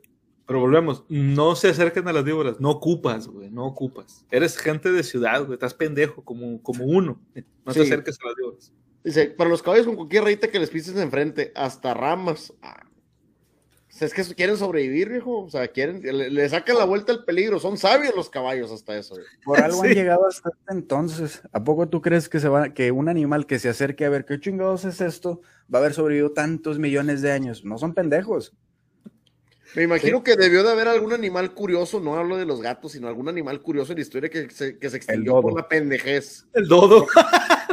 Puede ser, o sea, puede ser que el vato. A ver, güey, ¿qué pasa? Vamos a ver, ¿qué pasa si me aviento al barranco? ¿Qué pasa si me aviento al mar, güey? ¿Qué pasa? ¿Qué, ¿Qué, pasa? No sé, güey, si me meto en la, en la, boca de un tigre. O sea, los datos. ¿Qué pasa si me le acerco a ese simio calvo? Y valió madre el dodo. eso es lo que voy. O sea, esos vatos la pendejez los mató. Ahora el caballo es muy sabio. El caballo dice, oye, no voy a arrimar a eso. Estás jodido, arrímate tú. No huevo. Sí, inclusive lo puedes ver en muchos animales. Este, los, eh, los primates en general, al ver cualquier emisión de humo, por más pequeña que sea, huyen. Yo te digo, cuando me tocó estar de luna de miel, estuve en Playa Car y en el hotel precisamente en el que estábamos había monos aulladores. Son unos monos, es el mono más grande que existe en el continente americano. Muy bonitos, apestosos como la mera chingada, y se acercaban a querer quitarte comida. Yo traía mi, mi vape en aquel entonces, le daba uno, cuando los querías ahuyentar nomás, se iban, pero tú los veías donde se iban tres, cuatro árboles de distancia antes de voltear a ver qué había pasado. La naturaleza sabe, amigos. Yes, yes, indeed. Bueno, continuamos. Otro medio de transporte eh, alterno sería la bicicleta. Dice, sin igual, este vehículo ofrece lo mejor de dos mundos. La bicicleta común es rápida, silenciosa, se acciona con el movimiento humano y es fácil de mantener. Añade a todo esto la ventaja adicional de que es el único vehículo que puedes coger y llevar si el terreno es bastante desigual. Las personas que usan bicicleta para escapar de las áreas infestadas tienen casi siempre un final mejor que los que van a pie. Para un rendimiento óptimo, usa una bicicleta de montaña y no un modelo de carreras o de paseo. Pero no dejes que la velocidad y la movilidad se te suban a la cabeza. Ponte ropa de seguridad estándar y elige, y elige la cautela antes que la velocidad. Lo último que quieres es terminar en una zanja, con las piernas rotas, la bicicleta destrozada, con el sonido de los pies que se arrastran haciéndose más fuerte a cada paso. Recuerden no ponerle este el cartón de leche para que suene como moto es clave para evitar a los zombies. es que esos vatos escuchan ruido y voltean, son bien curiosos. ya te habías tardado, cabrón. Ya me había tardado, sí. Buenos chistes de zombies. Dice que si los humanos hemos sobrevivido hasta ahora es por nuestra capacidad de observación. Cada que un cavernícola hacía una mamada que lo mataba hacia otro observaba y tomaba nota. Fíjate que sí, y te voy a decir algo, y es cierto, no, te voy a decir algo, es cierto. Nosotros tenemos cosas que, desde la época de las cavernas mantenemos. Te puedo decir dos que por lo menos se me vienen a la mente inmediatamente. Uno, si tú ves, si tú ves todas las habitaciones, métete a la habitación que tú quieras y tu cama apunta hacia una puerta, no le da la espalda nuestro instinto de supervivencia te dice que es el lugar más seguro para colocarla porque puedes observar lo que entra y lo que sale. Es instinto puro. Y dos, el reflejo de vómito. El reflejo de vómito es algo que se conserva desde la época de las cavernas. ¿Sí sabían eso? Sí. Se mantiene por el simple hecho de que si tú ves que alguien vomita, es dañino para él. Si tú estás comiendo lo mismo, también es dañino para ti. Y aunque tú no hayas detectado el veneno o ni siquiera estés consumiendo lo mismo, tu cuerpo reacciona a querer hacer lo mismo porque es peligroso para el grupo son, son supervivencia pura, que ahí sí va a seguir y va a seguir. Ahora, te voy a decir algo, hemos perdido muchas de ellas. Por ejemplo, no sé, estamos pendejos y seguimos estando muy pendejos. Y lo seguiremos estando. Y lo seguiremos estando. Somos muy curiosos. Y eso es correcto con lo que decía Balta. Somos muy curiosos y manejamos mucho nuestro entorno a lo idiota, pensando que lo podemos controlar. Agarramos serpientes, manejamos fuego. Y empezamos en una serie de idioteces que a final de cuentas solamente va a terminar en desastre. Pero bueno. Les platico rápidamente una, una anécdota acerca de eso de somos pendejos y manejamos el entorno a lo pendejo. Eh, hace, eso sí fue hace muchos años, eh, llevé a unos amigos a, la Sierra Madre. Íbamos más que nada nada más de, excursión. Yo traía mi equipo, yo iba bien preparado porque pues desde pequeño he salido al campo, fui scout este, eh, pues, desde muy pequeño que he andado en, esos, en esa clase de ambientes. Sé qué hacer en, en, ciertas situaciones. Entonces yo iba bien preparado, llevaba mi casa de campaña, llevaba algo para defenderme, llevaba comida, llevaba suficiente agua, porque estamos hablando de que subir la Sierra Madre no es poca cosa. Este, y cuando pasó temprano por ellos, ellos iban con un morral en chanclas, con un jugo de mango, uno y el otro con un jugo de guayaba y unas galletas. Dije, para empezar los quise regresar, pero estaban muy insistentes. Ya estando en campo, ya habiéndonos bajado del carro y, este, y andando entre los grandes pinos, las grandes coníferas, ellos me decían a mí, porque yo iba este, hasta mero atrás, tienes que ir hasta mero atrás para ir vigilando, el que tiene más experiencia va hasta mero atrás. este, entonces, vamos vigilando a ver qué, qué es lo que pasa. Y ellos me decían, es que estás muy tenso, relájate, déjate llevar. Volteo y le digo, sí sabes, pendejo, que por dejarte llevar, los cabrones de protección civil están hasta la madre de pinche chamba tratando de rescatar a toda la gente que se pierde. Pero no, güey, tienes que ir fijándote a ver este, ciertos puntos para acordarte por dónde viniste y todo eso. Total. A grandes cuentas, eh, nos regresamos, fingí que estaban sonando los osos, este, para regresarnos porque estos chavos no la iban a armar pero les preparé un castigo ejemplar para cuando regresáramos. Como yo traía mi mochila y ellos traían una pequeña, un pequeño morral, no me quisieron ayudar cuando íbamos para arriba, que era la parte más pesada. Y saben que el peso se tiene que repartir entre todos para, pues bueno, todos estar en las mismas condiciones. Claro. les, dije, que cuando llegáramos al empedrado, este, una parte ya bajando de, de, la sierra, ellos me iban a ayudar con la mochila. Se lo iban a llevar ellos este, para yo poder descansar. No, pues que sí, que no sé qué. Pero lo que no les dije es que como yo iba mero atrás, yo iba recogiendo piedras del camino y se las iba echando a la mochila. Cuando ya no pude yo con la mochila, estamos hablando de que traía como unas 20, 25 piedras de un tamaño más o menos aproximado de este. Este, fue cuando les dije, ¿sabes qué? Ahora les toca a ustedes. Hubieran visto la cara que pusieron cuando llegamos a mi casa y empecé a sacar todas las piedras de la mochila. dice, ándeles cabrones. A huevo. Por no irse preparados. Vato, es que dice, dice John, yo seré el primero que me muera por una pendejada. Te saludo, te gano. Me gusta su entusiasmo, soldado. Excelente. también yo le tengo fobia a las serpientes, creo que es un acto reflejo de mi estupidez. No, es supervivencia. Ahora, te, voy a decir algo, y el ser humano es bastante competitivo. Ahorita Balta dijo, dijo algo, si no es que yo lo hago primero, hasta el ser humano compite en eso, güey. Competimos en quién, yo he visto raza que tras unas cuantas copas y con armas en mano empiezan a volar cuanto bote, botella y lo que sea. Hay raza que le juega al Guillermo Tell, güey. Ah, sí. Hay gente, hay gente muy pendeja. Y la verdad, que bueno que se las aplicaste, Valta. Y la neta, si te hubieran dicho algo, tú tú estaba preparándome contra los osos, pero pues ya creo que no le íbamos a armar, güey. Era defensa personal, güey. Exacto. Bueno, de hecho, hablando precisamente de esto de cuestiones del, terreno y eso, precisamente es lo que sigue ahora. Los tipos de terreno y cómo nos podemos desarrollar en ellos habiendo zombies. Dice, gran parte de la evolución de nuestra especie ha sido una lucha por dominar nuestro medio ambiente. Algunos dirían que hemos ido demasiado lejos. Esto podría ser verdad o no. Lo que no podemos afirmar, especialmente en el caso de los países desarrollados e industrializados, es que sea posible asegurar un control total de las fuerzas de la naturaleza. En la comodidad de nuestra propia casa controlas los elementos, decide cuándo hará calor o cuándo hace frío, sea húmedo o sea seco. Decides eliminar el día eh, tirando de las cortinas o purgar la noche simplemente encendiendo una lámpara. Incluso los olores y en algunos casos los sonidos de nuestro mundo exterior pueden ser borrados por los muros y ventanas cerrados de la burbuja artificial llamada nuestro hogar. En esa burbuja el entorno recibe sus órdenes. Fuera del mundo, eh, perdón, fuera en el mundo, en la huida de una turba de feroces zombies, la verdad es completamente lo contrario. Estarás a merced de la naturaleza, incapaz de, cambiar el más ligero aspecto del entorno que anteriormente dabas por sentado. Aquí la adaptación será clave para sobrevivir y el primer paso para adaptarse es conocer el terreno. Cada entorno que se encuentra tiene sus propias normas. Estas normas deben ser estudiadas y respetadas en todo momento. Este respeto determinará si el terreno se convertirá en tu aliado o en tu enemigo. Y precisamente esto, eh, o sea, Max Brooks aquí con el comentario le está dando totalmente la razón a, Balta de la situación que nos estaba comentando con, con estos güeyes que fueron a la Sierra Madre. Vato, no conocen el lugar a donde van, iban con chanclas, no mames, es puro, es puro campo. Es correcto.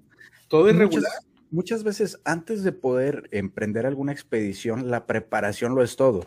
Tienes que saber hacia dónde vas, tienes que saber qué hay ahí y tienes que saber cómo regresarte o cómo salir de ahí en dado caso que se requiera salir de ahí. ¿Por qué? No te vayas muy lejos. Este, imagínate que tú vas en la carretera, no sé, hacia dónde te gustas, vas hacia Torreón. Estamos hablando de una zona bastante árida. ¿Qué vas a hacer en el caso de que te quedes, llegado, te quedes varado en medio de la carretera? Bueno, afortunadamente estamos en una sociedad y por lo que van a pasar más y más carros, pero ahora elimina esa parte de la sociedad. Elimina, pues estamos en un apocalipsis zombie. Sabes que en ese terreno probablemente no van a existir, bueno, no va a haber una buena presencia de zombies debido a que pues normalmente no había habitantes ahí, pero también sabes que no va a haber nadie que te socorra, que nadie te ayude, y si no sabes en dónde estás y si no sabes qué tipo de terreno, de dónde obtener el agua, qué comer, qué cazar en caso de que quieras cazar o X o Y, igual es una muerte segura quedarte varado en medio de la nada. Sí, totalmente. Totalmente, güey, qué mal pedo. Hay algunos comentarios del chat, dice John, ¿los zombies serán buen abono? Pregunta seria. Me gustó porque hay una respuesta que ya, ya nos dieron aquí en el chat acerca de los zombies, que es algo tóxico, bueno, específicamente, que el virus se chinga todo. El Solanum en la Guerra Mundial Z, esa madre es súper tóxica, mejor quemarlos. El Solanum en sí, sí, la carne del zombie que se está desprendiendo, no creo que sea tan buen abono, del contrario, es como que algo más químico tóxico. Por eso mismo, ojo, y aquí va, y aquí va por lo que habíamos comentado anteriormente, John. Eh, las bacterias no se acercan. El abono se genera a través de que las bacterias consumen ese tipo y empiezan a generar un tipo de. Ah, ¿Cómo se llama el proceso que, se hace cuando se destilan? Sí, pero el proceso de eh, fermentación. Gracias. El proceso de fermentación es lo que nos llega al abono. El abono es fermentación de materia. Suena raro, pero es cierto. El abono simplemente es fermentación de materia que se va. Si tú haces una, un abono casero, solamente es cosas que tú vas juntando hasta que llegan a un punto de fermentación. Esto lo genera una bacteria. Si no hay bacteria, no hay fermentación. A los zombies no nos atacan las bacterias porque la carne eh, tiene eh, la carne, a pesar de estar necrótida, no se consume porque no es comestible para la bacteria. Entonces no pueden llegar a ser abono porque tampoco la naturaleza no los va a absorber. No los descompone. Es nada más por eso, digo, en el caso de que sea un virus como el Solano. En, el caso de este zombie en particular, ojo, porque hemos visto también este otro tipo de zombies en el que no es por un virus como este, sino otro tipo de, este, de químicos y a lo mejor otros sí, pero este zombie en particular no se descompone. si tú preguntas el ser humano, o sea, tal cual, infectado con gripa, con lo que tú quieras, ¿es buen abono? Sí, sí, somos buen abono. O sea, nosotros sí. Si nosotros nos morimos y dejamos ahí este un campito de donde está nuestro cuerpo, cualquier animal que esté vivo va a dejar un campo lo suficientemente para que crezcan plantas y cosas ahí, sí, sin problema. Pero los zombies de este, de este libro, no, no sirven para abono. De hecho. Bueno, en cuanto a los terrenos, vamos a, ver primero el bosque templado. Dice, la densidad de muchos árboles altos aumenta la ocultación. El ruido de animales o su ausencia puede alertar los peligros inminentes. La tierra blanda servirá para amortiguar tus pasos. Ocasionalmente, fuentes de alimentos naturales como nueces, frutas, pescado, etc., complementarán y ampliarán tus, reacciones tus raciones empaquetadas. Dormir en las ramas de un gran árbol te permitirá un descanso nocturno. Una irritante desventaja viene de la cubierta de arriba. Si escuchas un helicóptero sobrevolando, no serás capaz de lanzar una señal rápidamente. Incluso si la tripulación te ve, necesitarán una gran área despejada para aterrizar. Puede ser frustrante escuchar, eh, pero ser incapaz de ver una posible salvación volando encima de tu cabeza. Eh, Balta, tú que tienes un poco más de, experiencia en esto de, pues, de hacer senderismo, eh, ¿tú por qué crees? Digo, yo realmente tengo esta duda bien cabrona. en el último episodio también, tío Margen, estábamos hablando de eso con, con Svard y Gabo. ¿Por qué la gente que se sube en los cerros, güey, ya no pueden bajar? No entiendo yo eso.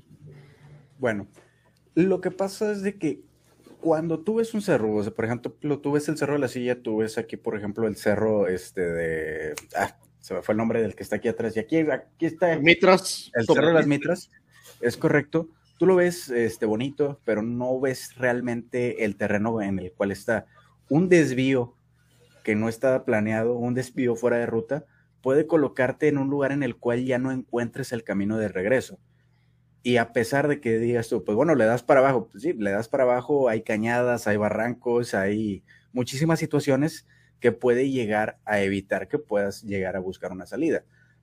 Una cuestión muy importante este, al momento de hacer senderismo, y esto es fuera de, este, bueno, esto también pudiera llegar a aplicar en este caso, es nosotros siempre tenemos que estar preparados para poder hacer señales de auxilio. Venden muchísimas lámparas que ya vienen preparados con estos. Hay lámparas que tienen un modo normal y un modo de SOS que están mandando señales. No te ves lejos como un tipo estrobo exactamente que te da este, pues, la clave Morse para la señal internacional de ayuda, que es el SOS. Este, me ha tocado a mí verlo. Aquí atrás de mí, atrás de la pantalla verde, este, tengo una pequeña terraza y en ocasiones me salgo a fumar en la noche y me ha tocado ver señales de SOS desde el Cerro de las Mitras. Tú dirás, pues una lamparita de mano, ¿para qué te va a servir? Una lámpara te sirve desde muy, muy, muy lejos, o sea, lo puedes ver desde kilómetros sin necesidad de que te alumbre mucho aquí en tu área. Se puede ver este, bastante lejos. Entonces, hay que ir preparado por eso.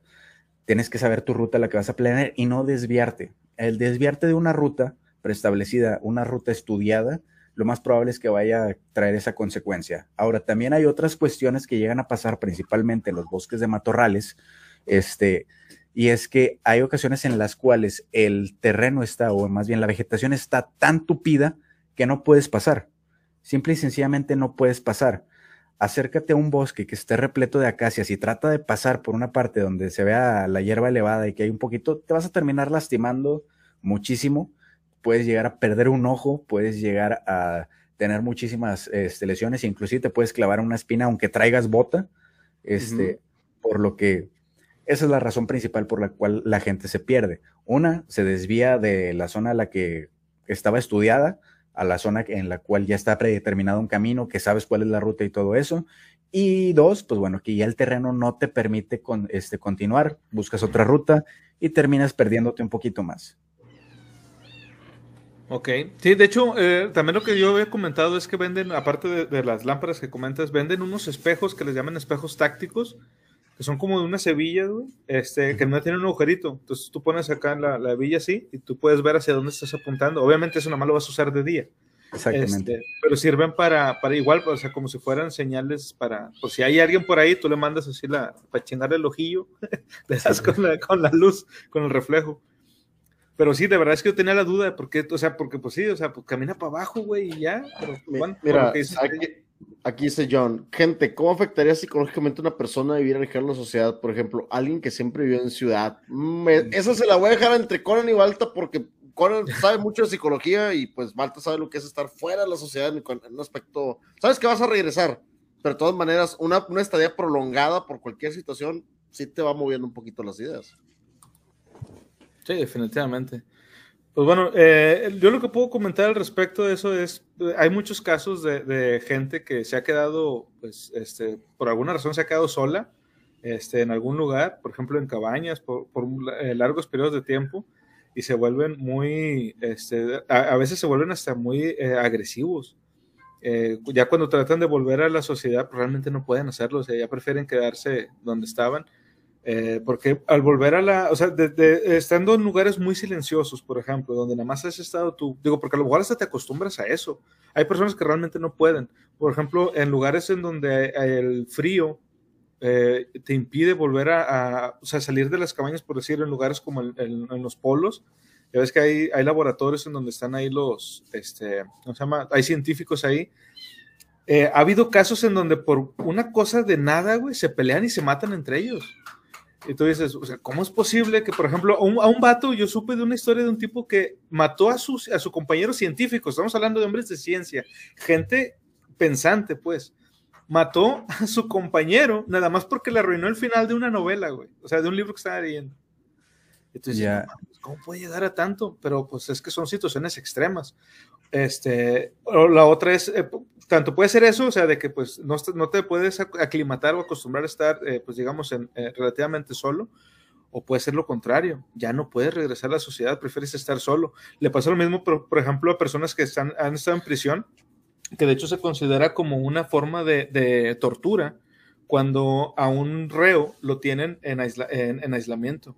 Se llega a considerar tortura que esté demasiado tiempo solo porque luego, y, es lo mismo, o sea, al regresarlo a la sociedad, ya no se puede, o sea, literal, ya lo dañaste a este cabrón. Alan Parrish, ya no se vayan muy lejos. Pónganse a ver Jumanji, vean lo que le pasó a Robert Snyder, no, perdón, a Robert Williams y más o menos dense una idea. Es que sí ha habido casos así, de hecho, este, por ejemplo, este, la historia de Robinson Crusoe, no me acuerdo cómo se llama el autor, este, escribió esa novela eh, basado en los relatos de un cabrón que sí le pasó eso de verdad. Hubo un pirata, de hecho, cuando hablamos de, de los piratas reales en los que se basan los personajes de One Piece, mencionamos ese caso. Daniel Defoe. Eh, ah, sí, Daniel Defoe es el autor. Pero bueno, Daniel Defoe tuvo de primera mano la información de un tipo que se quedó en una isla este, varado. Y una cosa que pasa bien, bien, bien curioso es que la, si pasas demasiado tiempo solo, empiezas a olvidar cómo hablar como, como no, lo, no lo estás practicando constantemente, a menos que te vuelvas esquizofrénico y empieces a hablar pues con, con, con, esas voces del más allá, este, empiezas a perder el habla. El ¿O la de este náufrago? o como la de náufrago, sí, o sea, que empiezas, ya le, le, das propiedades, este, o sea, a los objetos inanimados les das personalidad, nada más para poder seguir teniendo esta necesidad de, de, de compartir con alguien. Entonces digo, es muy extremista, tanto te puede pasar como el, güey, necesito regresar a la sociedad y te vuelves loco allá, o me encantó estar aquí y, o, ya me acostumbré y no puedo volver a la sociedad. O sea, son los dos extremos. Es correcto. Está muy, muy cabrón eso. Dice aquí John. Um, gente, ¿cómo afectaría? No, eso es lo que ah, sí, sí. Yo me he quedado lejos de la sociedad y para mí es relajante, pero yo no es lo mismo que hacerlo sabiendo que no es sociedad a la cual volver. Es que eso, güey, es que es eso, porque tienes la, la, la, la, seguridad de que mañana vas a estar con esa persona, o, sea, con las personas, o que a la semana, o al mes, o a un año. ¿Sabes, por ejemplo, alguien que, que algún famoso que le pasó algo parecido a James Hetfield, el, el vocalista de Metallica? Este vato este, se quedó mucho tiempo varado, eh, si no me recuerdo fue en Rusia, este, porque en un concierto que hicieron allá, eh, se regresaron todos los de Metallica menos este güey. Él se quedó con unos rusos en una cabaña, pero hubo una, hubo una ventisca, una nevada bien cabrón y no se pudo salir. Dice el vato que estuvo alrededor de dos semanas, todos los días nada más se ponía a platicar con los rusos y estar tomando vodka. Y el güey, esto se le hizo ya una, digo, aparte que el vato ya era un alcohólico, todos sabemos eso siempre, hemos sabido siempre eso cuando el vato regresó ya a Estados Unidos, quiso seguir con ese ritmo, güey. Y quería seguir estando todos los días bebiendo vodka y, pues nada más hacer, no hacer otra cosa más que eso. Lo desmadró completamente. De hecho, hubo un pedo en Metallica que se andan separando por lo mismo. Dice aquí, ok. Para eso hay que usar la de Tom Hanks y hacer amigos con, eh, para meterle cordura a la Will Smith leyendo un animal de compañía es mejor opción. El animal si es pequeño y de compañía y no te va a consumir demasiado suministros, sí. ¡Ey! Dice, hola, hola, zombies, barbones ilustres, y nana, bienvenida, bienvenidísima. es correcto, invitando a más barbones. Dice que los rusos tienen el ecosistema más apropiado para sobrevivir a los zombies. No, no, si no pueden sobrevivir los seres humanos para allá. Estaba viendo en la ciudad de Yakul, por ejemplo. Ah, no, cosa más, no es Yakul. Eh, las letras son similares, te lo, voy, te lo voy a dejar de tarea porque son la ciudad más fría del mundo y 55, 50 grados bajo cero no es un clima próspero para nosotros, dependemos de los recursos naturales. Los sí, zombies no tienen frío. Bueno, los zombies no tienen frío, no tienen que, no tienen las inclemencias del clima y la carne se les va a conservar más porque no va a haber tanta erosión por eso. Entonces, nice. Peor clima. El mejor clima es algún húmedo tropical que se vayan deshaciendo o algún lugar que tenga bastantes recursos. That's it. Dice, yo que hubo, no hubo un caso de un güey que se fue de una especie de retiro antes de que iniciara la pandemia y cuando regresó se llevó a sorpresa que estábamos en cuarentena. Sí, sí, cierto. También hubo un caso de, de, un güey que no supo nada, porque el vato no tenía ni radio, ni celular, ni nada. El vato estaba totalmente aislado. No me acuerdo qué estaba haciendo exactamente, pero estaba totalmente aislado y cuando regresó de que, chinga, ¿por qué todos usan cubrebocas? a ver, duda para Balta y para Conan. Ahorita que decían lo de objetos inanimados, ¿qué objeto inanimado te llevarías? No digan qué exactamente, pero tienen que decir el nombre que le pondrían por la marca. ¿Cómo se llamaría tu objeto inanimado? ¿Qué marca sería tu objeto inanimado? Porque José Luis. José Luis. Vato, pero ¿qué marca es un José Luis, güey? O sea, es que, Puede ser cualquier cosa. Sí, pero es que tiene que ser una cosa cuya marca sea el nombre de esa cosa. Recuerda que Wilson ah. se llamaba así porque era un balón de la marca Wilson. O sea, tenía su nombre coherente dependiendo de la marca. Ay, cabrón. Yo tengo uno. A ver, dale, colón. Williams. Se llamaría Williams, de la marca Williams. Va, va, va. Buena, buena, buena. ¿Tú, vuelto? Mm, quizás Montana. Montana. Mm, nice. Otra que podría ser sería un, un, Spalding. Un Spalding. Oye, es que existe, digo, esas son marcas deportivas, digo, estamos bien, al final de cuentas, aquí dice Yakutsk, gracias, es la ciudad, sí, yo, yo con Yakutsk porque se me quedé con la idea, pero sí, es, Yakutsk, gracias, Seis Dragons ahí. Que es la ciudad más fría del mundo. De hecho, en World War C se dicen los fríos los alientos, diría que el, cualquier clima frío sirve, pero sigue siendo riesgoso, solo es más fácil enfrentarlos. De hecho, pues recuerdo, recuerdo que en, en, el libro de Guerra Mundial Z, que por cierto, gran libro, léanlo, olvídense de la película y que es también de Max Brooks. Este, está el caso también de, de unos tipos que se infectaron con, con, zombies porque estaban congelados, pero estaban ahí. Entonces, donde, donde pasaban, los arañaron y así fue como se infectaron. Mm, nice, nice, nice. Alenta. Sí, es que sí. Fuera, las muñecas inflables tienen marca así, viejo. claro que sí, claro que sí. Oye, ahora te voy a decir algo, Adrián. No te, no te creas que una si es inflable ya valiste gorro, porque en algún momento vas a tener que parcharla, fuera de parcharla, tendrás que parcharla. Ah, y ahí es donde va a valer gorro. Entonces, no, viejo, no te recomendaría una muñeca inflable. Lo siento, viejo. Es una de las cosas menos prácticas que te diría que te una isla. De hecho, de hecho. Bueno, continuamos, dice. Eh, otros serían las llanuras. Amplios espacios abiertos permite a los zombies ver a grandes distancias. Si es posible, evítalos. Si no, está siempre alerta con los no muertos. Asegúrate de verlos antes de que ellos te vean a ti. Lánzate al suelo inmediatamente. Espera a que pasen. Si es necesario moverse, arrástrate. No te levantes hasta que se haya despejado la zona del peligro. Yo creo que esto va de la mano con lo que estaba platicando ahorita Balta, de que, güey, si te quedas en la carretera, pues ¿cómo le haces para, ir, para, para huir de ahí? Si es que hay zombies por ahí, digo, va a haber pocos, a lo mejor, pero si hay, Ahora, en el, caso, en el caso de las llanuras también ocurre otra cuestión que nos pudiera llegar a poner en desventaja ahora si en esta llanura si hubiera presencia de zombies, y es que el viento no tiene mucho en dónde pegar. ¿Qué quiere decir? Que tu olor y el sonido va a viajar muchísimo más que quizás en un bosque o quizás en alguna otra lado. En la, en la selva no va a haber una o sea, va a estar acallando mucho el sonido que puedas llegar a hacer. Por más ruidoso que seas, el sonido va a topar en donde sea y se va a desvanecer relativamente en un radio muy corto. También tendrías otras desventajas, pero en el caso de la llanura, así como ellos te pueden ver a muchas distancias, también tú los pudieras llegar a ver a muchas distancias. Pero recuerda de que ellos son seres más parecidos a los animales que cumplen con instintos primarios, entre ellos el olor, y pues la principal causa de espantar a un animal al momento de tú estar caminando es el sonido y el olor. Son las principales causas, por lo que es probable que también pueda llegar a ser un poquito desventajoso. Además, no tienes en dónde ocultarte. Si es un llano tal cual, un llano, los vas a ver, te vas a cansar tú primero que ellos. O sea, te van a alcanzar en algún momento sí o sí. No tienen ni en dónde treparte, ni a dónde escabullirte o correr. Un llano es tal cual eso. Es, es, una parte. Si no llegas a brincar un río, que también el río te puede hacer un chingo de daño para intentarlo cruzar, no tienes oportunidad contra ellos.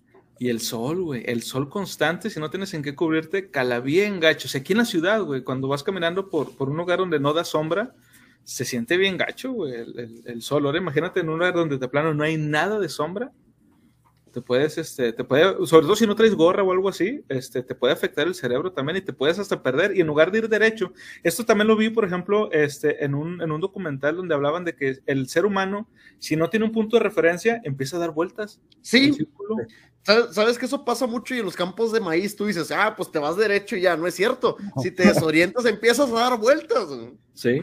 No, e inclusive, por ejemplo, otra cuestión, este, sobre el punto de orientación y sobre las grandes distancias que puedes llegar a tener en las llanuras es, ahorita estamos tratando de huir de los zombies, pero efectivamente el sol, la insolación, lo que es la deshidratación, es un punto muy, muy importante que hay que ver dentro de lo que es la supervivencia. Uh -huh. Como por ejemplo, abajo de un árbol o inclusive en una selva, el porcentaje de luz ultravioleta que vas a estar recibiendo directamente va a ser del 0.2%, o sea, es menos de un 1%. Mientras que en una llanura, en un lugar en donde no haya nada que cubra, va a ser de alrededor de entre el 12 y el 16%, dependiendo de en qué punto esté y a la hora del día que sea. Entonces, estás hablando de que sí, efectivamente el sol también te puede matar. Bien sí. fuerte. Sí, sí, sí, bien cabrón. Güey. Dice, las zonas secas hay un problema, todo se deshidrata, por ejemplo, si andas en un auto, es que también no puedes, eh, en un auto te voy a decir algo, tiene desgaste, no contemplamos ese tipo de desgaste. En un lugar abierto, ¿dónde vas a sacar la gasolina, el agua, los aceites, el, eh, si ya está en tundra, el anticongelante, todo ese tipo de situaciones es lo que no medimos. Ahora, el caso es movernos, si el auto lo quiere usar de refugio, ya sea temporal o definitivo, para poderlo hacer, eres presa, porque te hace quedar en un punto quieto, los zombies siguen avanzando, como una horda. ¿Tú te quedas Además, quieto? Además de eso, ¿se han quedado alguna vez este, adentro de un auto en pleno sol a mediodía? Es un horno esa madre. Sí, Sí. es un O pinche sea, horno. vas a eh, entregarle la comida a los zombies ya preparada. Calientita, bien calientita, Calientita. bien preparada. Vete de una vez, mira, si vas a hacer eso, John, llévate Te una vez que jugó Maggie, te encueras, te empiezas a bañar, te pones tajín, ahí por si quieres, unos limoncillos ahí en, ahí en los huevos, digo, para que, pa' que salga el sabor, y go ahead, güey, sírvete a gusto para los zombies, güey, ponte una manzana en la boca. Ah, huevo. Dice, la escena de que esta chica, eh, que está de la chica y el zombie del desierto es una muy buena película. Literalmente no sale más que ella huyendo de un único zombie y está entretenida. Solo no recuerdo el nombre. Es que es lo que va a pasar en un llano, viejo. Te vas a cansar tú primero y te va a alcanzar. Ahora, imagínate, tú estás huyendo de él, pero tú puedes estar dando vueltas sin necesidad de saberlo. Tiene el mismo sentido de dirección. Y Ah. tomarse los miados es malísimo. Es que es desperdicio del cuerpo, viejo. No sé, el vato este, el, el- ¿cómo Pero es que solamente se, hace, solamente se haría en una situación de vida o muerte y no lo harías de que "Ah, mm, ya me lo tomé 43 veces, voy a seguirme tomando mis mismos miados.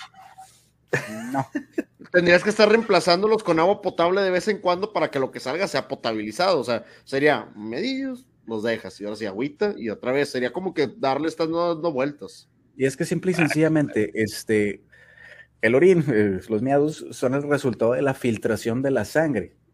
Es el resultado de que se esté filtrando las cosas malas de, de tu sangre. Por lo que si la vuelves a ingerir una vez, quizás te puedas llegar a hidratar. Pero si lo sigues haciendo, vas a terminar con, pues bueno, envenenándote tú solo. Sí, Sí. Sí, sí. Y sí. Lo, lo del auto, vean la película de Cuyo y verán lo riesgoso que es estar atrapado en un auto con miedo a algo que te coma. Uf, buenísima. Ese es de Stephen. King. Sí, Sí, Stephen buenísimo. King. Directo de la ma- No, eh, eso ya es maña y esos son otros movimientos de supervivencia. Eso es ya definitivamente. Eso es en la cárcel. Sí, de- o en el barril. Recuerda que hemos Sí. hablado de, de Ah. que hay gente que no sobreviviría en un apocalipsis zombie y lo único que pueden hacer es les toca doble turno de barril. Lo del barril es algo un poquito asqueroso, pero te lo platicaremos, en poco, Alto. Muy bien. Sí, eso del barril está, está muy cabrón. Bueno, eh, otro terreno que hay que contemplar también son los pantanos. Si es posible, evita cuanto puedas los terrenos húmedos. El ruido del chapoteo del agua impide cualquier posibilidad de ser sigiloso. La fauna venenosa y depredadora suponen la misma amenaza que los propios zombies. El barro blando te impedirá que avances, especialmente si llevas una mochila pesada. Quédate siempre en terreno firme y seco. Si es necesario, camina solo a través de las aguas menos profundas. Vigila las ondas o cualquier movimiento bajo la superficie. Un zombie podría haberse hundido en el barro blando y haberse quedado atrapado por debajo del nivel del agua. Observa con atención las pisadas y los cadáveres de animales. Al igual que en los bosques, escucha la fauna. Su presencia física también actuará como mecanismo alerta previa. Cientos de animales diferentes y especies de pájaros viven en este ecosistema. La sola amenaza de depredadores grandes será suficiente para callarlos a todos.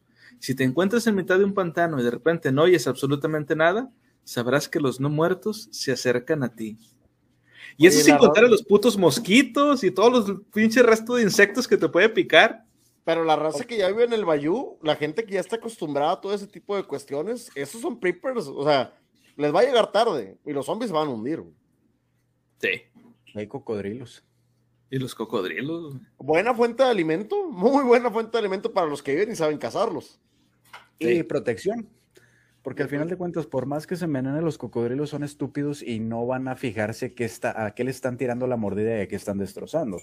Entonces, también pudiera llegar a ser una buena fuente de protección en ese caso. Pero la desventaja, aparte de las enfermedades que pueden transmitir los mosquitos, garrapatas y en sí, y las propias sanguijuelas que habitan Sí. principalmente en el pantano, vendría siendo que también el agua pantanosa, el agua que suele estar encharcada, contiene un gran número de bacterias.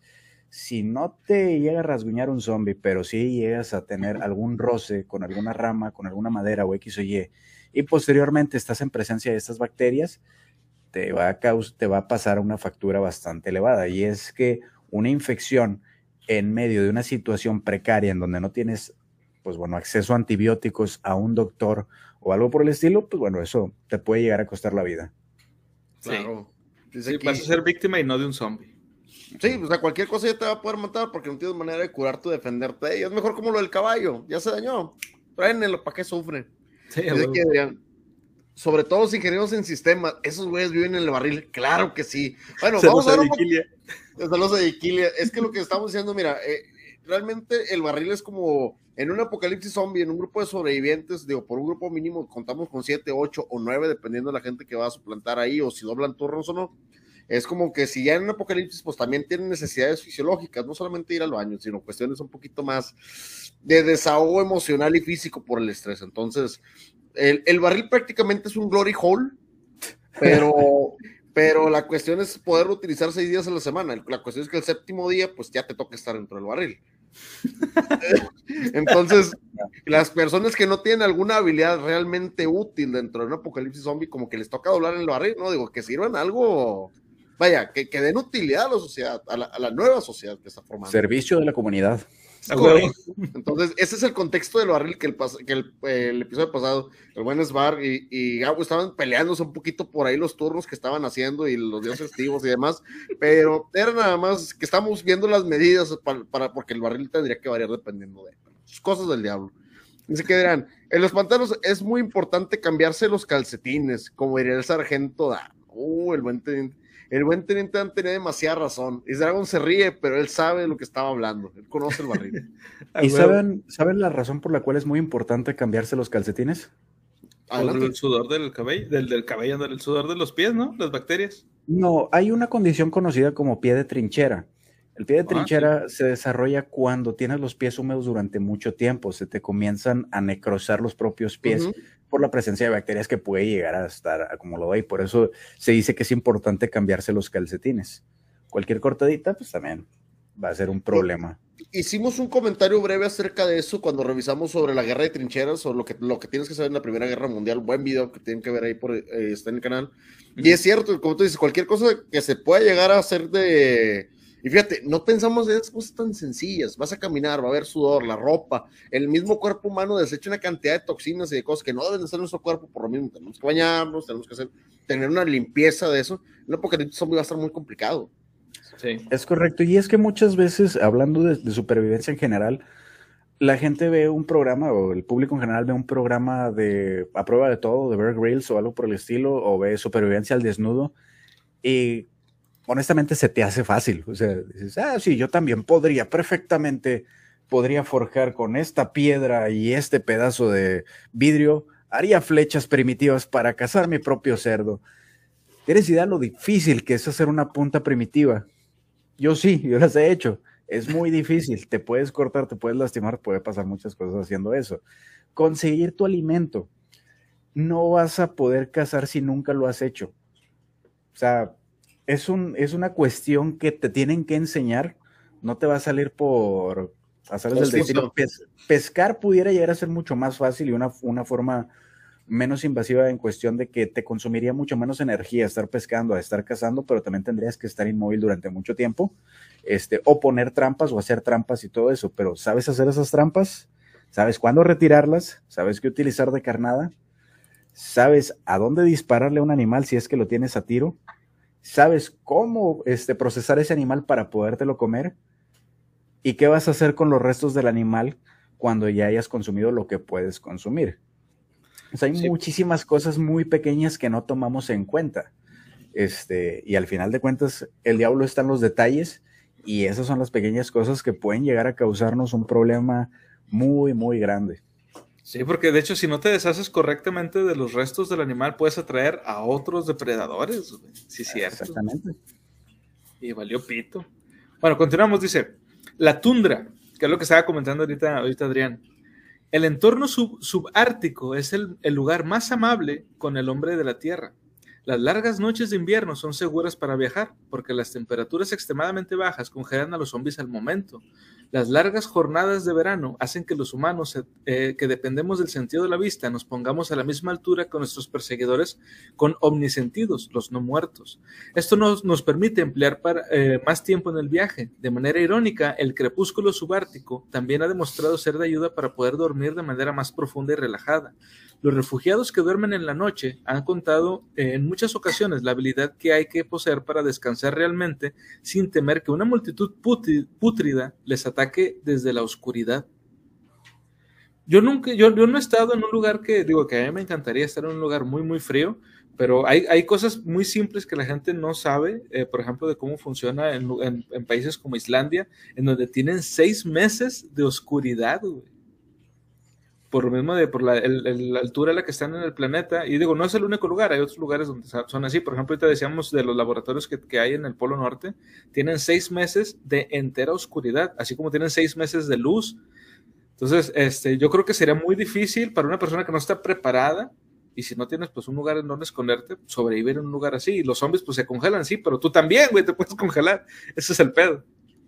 Sí, es correcto. Además de eso, baja la temperatura a 18 grados y ya traes chaqueta, mamón. ¿Crees que vas a poder sobrevivir a menos 40 bajo cero? Ya lo, dijeron aquí, haciendo frío mañana, chaquetón. No, pues desde ahorita si quieres. Desde ahorita, es correcto. Oye, ahí comentan, el chat nos hizo un comentario y digo, es lo más cierto que escucho desde acá, siempre escuchan ruidos o balazos, peleas borracho, yo tengo mi al dormir aunque haya ruido. Eso es bueno, pero no te va a servir de nada en un apocalipsis zombie, al contrario, te tienes que agudizar el sonido porque tienes que escuchar ruido y moverte. Tienes que estar más al pendiente del tipo de ruido que haya. El quedarte dormido no es una habilidad que te pueda servir, hijo. Al contrario, gran desventaja. De entre todos los invitados que ha habido, Don Baltas es más calificado para ir al grupo de supervivientes en Apocalipsis Zombie. Sí, pero no nos va a llevar. Él sabe perfectamente que él se puede bastar solo. Los demás al barril. Bueno, eso ya es totalmente independiente, hijo. Sí, güey. Bueno, vamos ya con. Al ah, cabrón. Oye, es que también las herramientas que trae Balta digo, para supervivencia y un apocalipsis, yo creo que Balta sería más sabio en decir, sabes que solamente esta mochila es más que suficiente en herramienta para moverse. Y mucha gente somos medio idiotas y cargaríamos más armas de más, más parque el que se requiere, o algunas cosas que definitivamente no nos van a servir. Sí, de hecho, sí, sí, Una, una cuestión muy interesante que a mí me ha tocado ver en varias series, por ejemplo en Walking Dead, este, recuerdan este, no recuerdo el nombre del, tipo rudo que salía en la motocicleta, en la moto y que traía su ballesta. Este, Daryl, creo que era el nombre. Sí, Daryl. Este, bueno, hay una cuestión muy curiosa sobre eso de que he platicado en algunas ocasiones con algunos grupos de amigos, este, que dicen de que no, es que él tiene razón. Una ballesta no hace ruido, puedes recuperar las flechas y todo eso. Mm, no tanto. ¿Por qué? Un arma de fuego, este, pues sí, es buena a largas distancias, lo que quieras, hace muchísimo ruido. ¿Quieren que les diga cuál sería el arma que más recomendaría para, para un combate y que puedes este, traerla en cualquier momento? Por favor. Va a sonar ridículo, quizás, pero puedes abrir más de mil veces esta cosa en un día sin que te llegue a causar problemas en el brazo. Yo tiro con arco, este, ahí va para que la vean, una resortera. una resortera en general. Ahí atrás tengo un arco, bueno, ese es para mi niño, ese no tiene mucha potencia, pero yo usualmente tiro con arcos, este, pues bueno, arcos grandes, arcos bastante potentes. ¿Mande? Compuesto, arco compuesto. Yo tiro con arco compuesto y con arco tradicional y con el estilo longbow. De hecho, ahí arriba tengo un longbow, este que, lo hice ahí. Está el video en mi canal de YouTube, si, si lo quieres ver, es cómo hacer un arco. Creo que es así se llama, cómo hacer un longbow. Este, pero la desventaja que tienes con las flechas, eh, la desventaja que tienes con el arco, es que yo tiro con 60 libras como mínimo. 60 libras puede sonar poco, pero abrir ese arco 10 veces ya te empieza a causar una molestia en el hombro. Abrirlo 20 veces empieza a causar una molestia bastante más grande. Abrirlo 30 veces en un solo día, en un solo ratito, mm, necesitaría ser un arquero del medioevo para poder llegar a cabo esa clase de hazañas. Yo, ¿por qué tiro con un arco de 60, de 70, 80 libras? Porque tiro una vez. Yo le tiro un animal, este, en este caso cuando, se, cuando estoy de cacería, le tiro un animal y se acabó. Le pegué o no le pegué, el animal se fue, se acabó. No voy a volver a tirar ese día. Este, entonces no hay mucho problema. Pero vas a necesitar un arma que sea ligera de llevar, que tenga una potencia suficiente como para batir a un, este, pues, a un, no, a un no vivo, este, y vas a necesitar algo que sea de fácil este, reparación y que, pues bueno, sea fácil para manejar. Ah, una ahí es el detalle principal sobre lo que decías del arco. No te vas a sacar una cuerda de arco del culo. Al contrario, una serie de ligas para poder manejar la resortera y poder estar reemplazando constantemente es de más fácil movilidad que estar llevando todos los componentes de un arco, de cualquier arco. Exacto. No, inclusive una resortera la puedes hacer en cinco minutos con un cuchillo, este, con una cámara de bicicleta, de ahí sacas las, las ligas o inclusive con un guante de estos de los para limpiar la, casa, de los guantes de látex, la recortas y de ahí sacas tus ligas. Oye, que está muy ligerito, le pones tres, le pones cuatro, le pones las que necesitas para lograr la potencia necesaria que vas a necesitar para abatir a un zombie. Ahora, ¿qué tan potente es una, una resortera? Bueno, en el video que se estaba aventando el tío, esa resortera, yo, este, cuando le estaba pegando al blanco, yo le estaba tirando a, un, a una placa de metal de alrededor de unos 2.5 milímetros, con una canica de vidrio que son muy duras, el vidrio es muy duro. Este, y bueno, reventaba las canicas, o sea, esa cosa a 15 metros reventaba una canica y doblaba el plato de metal, o sea, no es poca cosa este, una, una resortera bien hecha. No necesariamente tiene que, tienes que utilizar balines, en caso de ser una presa más grande, puedes utilizar dardos, ¿Cómo se hace esto? La parte de aquí, que se llama badana, la cambias por un hilo, exactamente, y en cualquier objeto que sea puntiagudo, por ejemplo, ahorita vamos a utilizar como ejemplo esta pluma, le haces una muesca como si fuera para un abresodas. Aquí vas a clavar eh, la cuerda en lugar de tu badana, haces el apunte y sueltas. Ese dardo. lo que tú dices es hacerle como una, una muesquilla de arpón, como si fuera, un arpón. Exactamente. Y haz de cuenta que con una resortera simple, con esa, este, con esa configuración, cambiando la badana este, y un balín o una canica por un pedazo de cuerda, lo que puedes hacer es penetrar inclusive a un caballo, o sea, puedes matar inclusive a un caballo con una resortera. Entonces, fíjate que eso no lo habíamos pensado y de hecho cuando hablamos de las armas, este, cuando hablamos precisamente de las resorteras, eh, una de las quejas que nos está, o no quejas, sino más de uno de los comentarios fue que, ay, no mames, ¿cómo vas a atravesarle la cabeza a un zombie con, con una resortera? Pero eso que acabas de comentar, fíjate que ni siquiera Max Brooks lo había comentado. O sea, eso de, de hacer un tipo arpón que tenga el ganchito para engancharle y hacer así la, usar así la resortera, sí es cierto, güey. Es lo que comentaba, dale, dale. Hay videos que ustedes pueden buscar en YouTube en pesca con, o sea, buscándolo como pesca con resortera, y esa modalidad se utiliza mucho para pescar, este, en lugar de utilizar un arco y una flecha especial para, pues para pescar, este, o en lugar de utilizar un arpón debajo del agua, utilizas una resortera con uno de esos dardos amarrados y puedes estar haciendo tiros y tiros y tiros, este, y no te vas a cansar tan fácilmente como con un arco.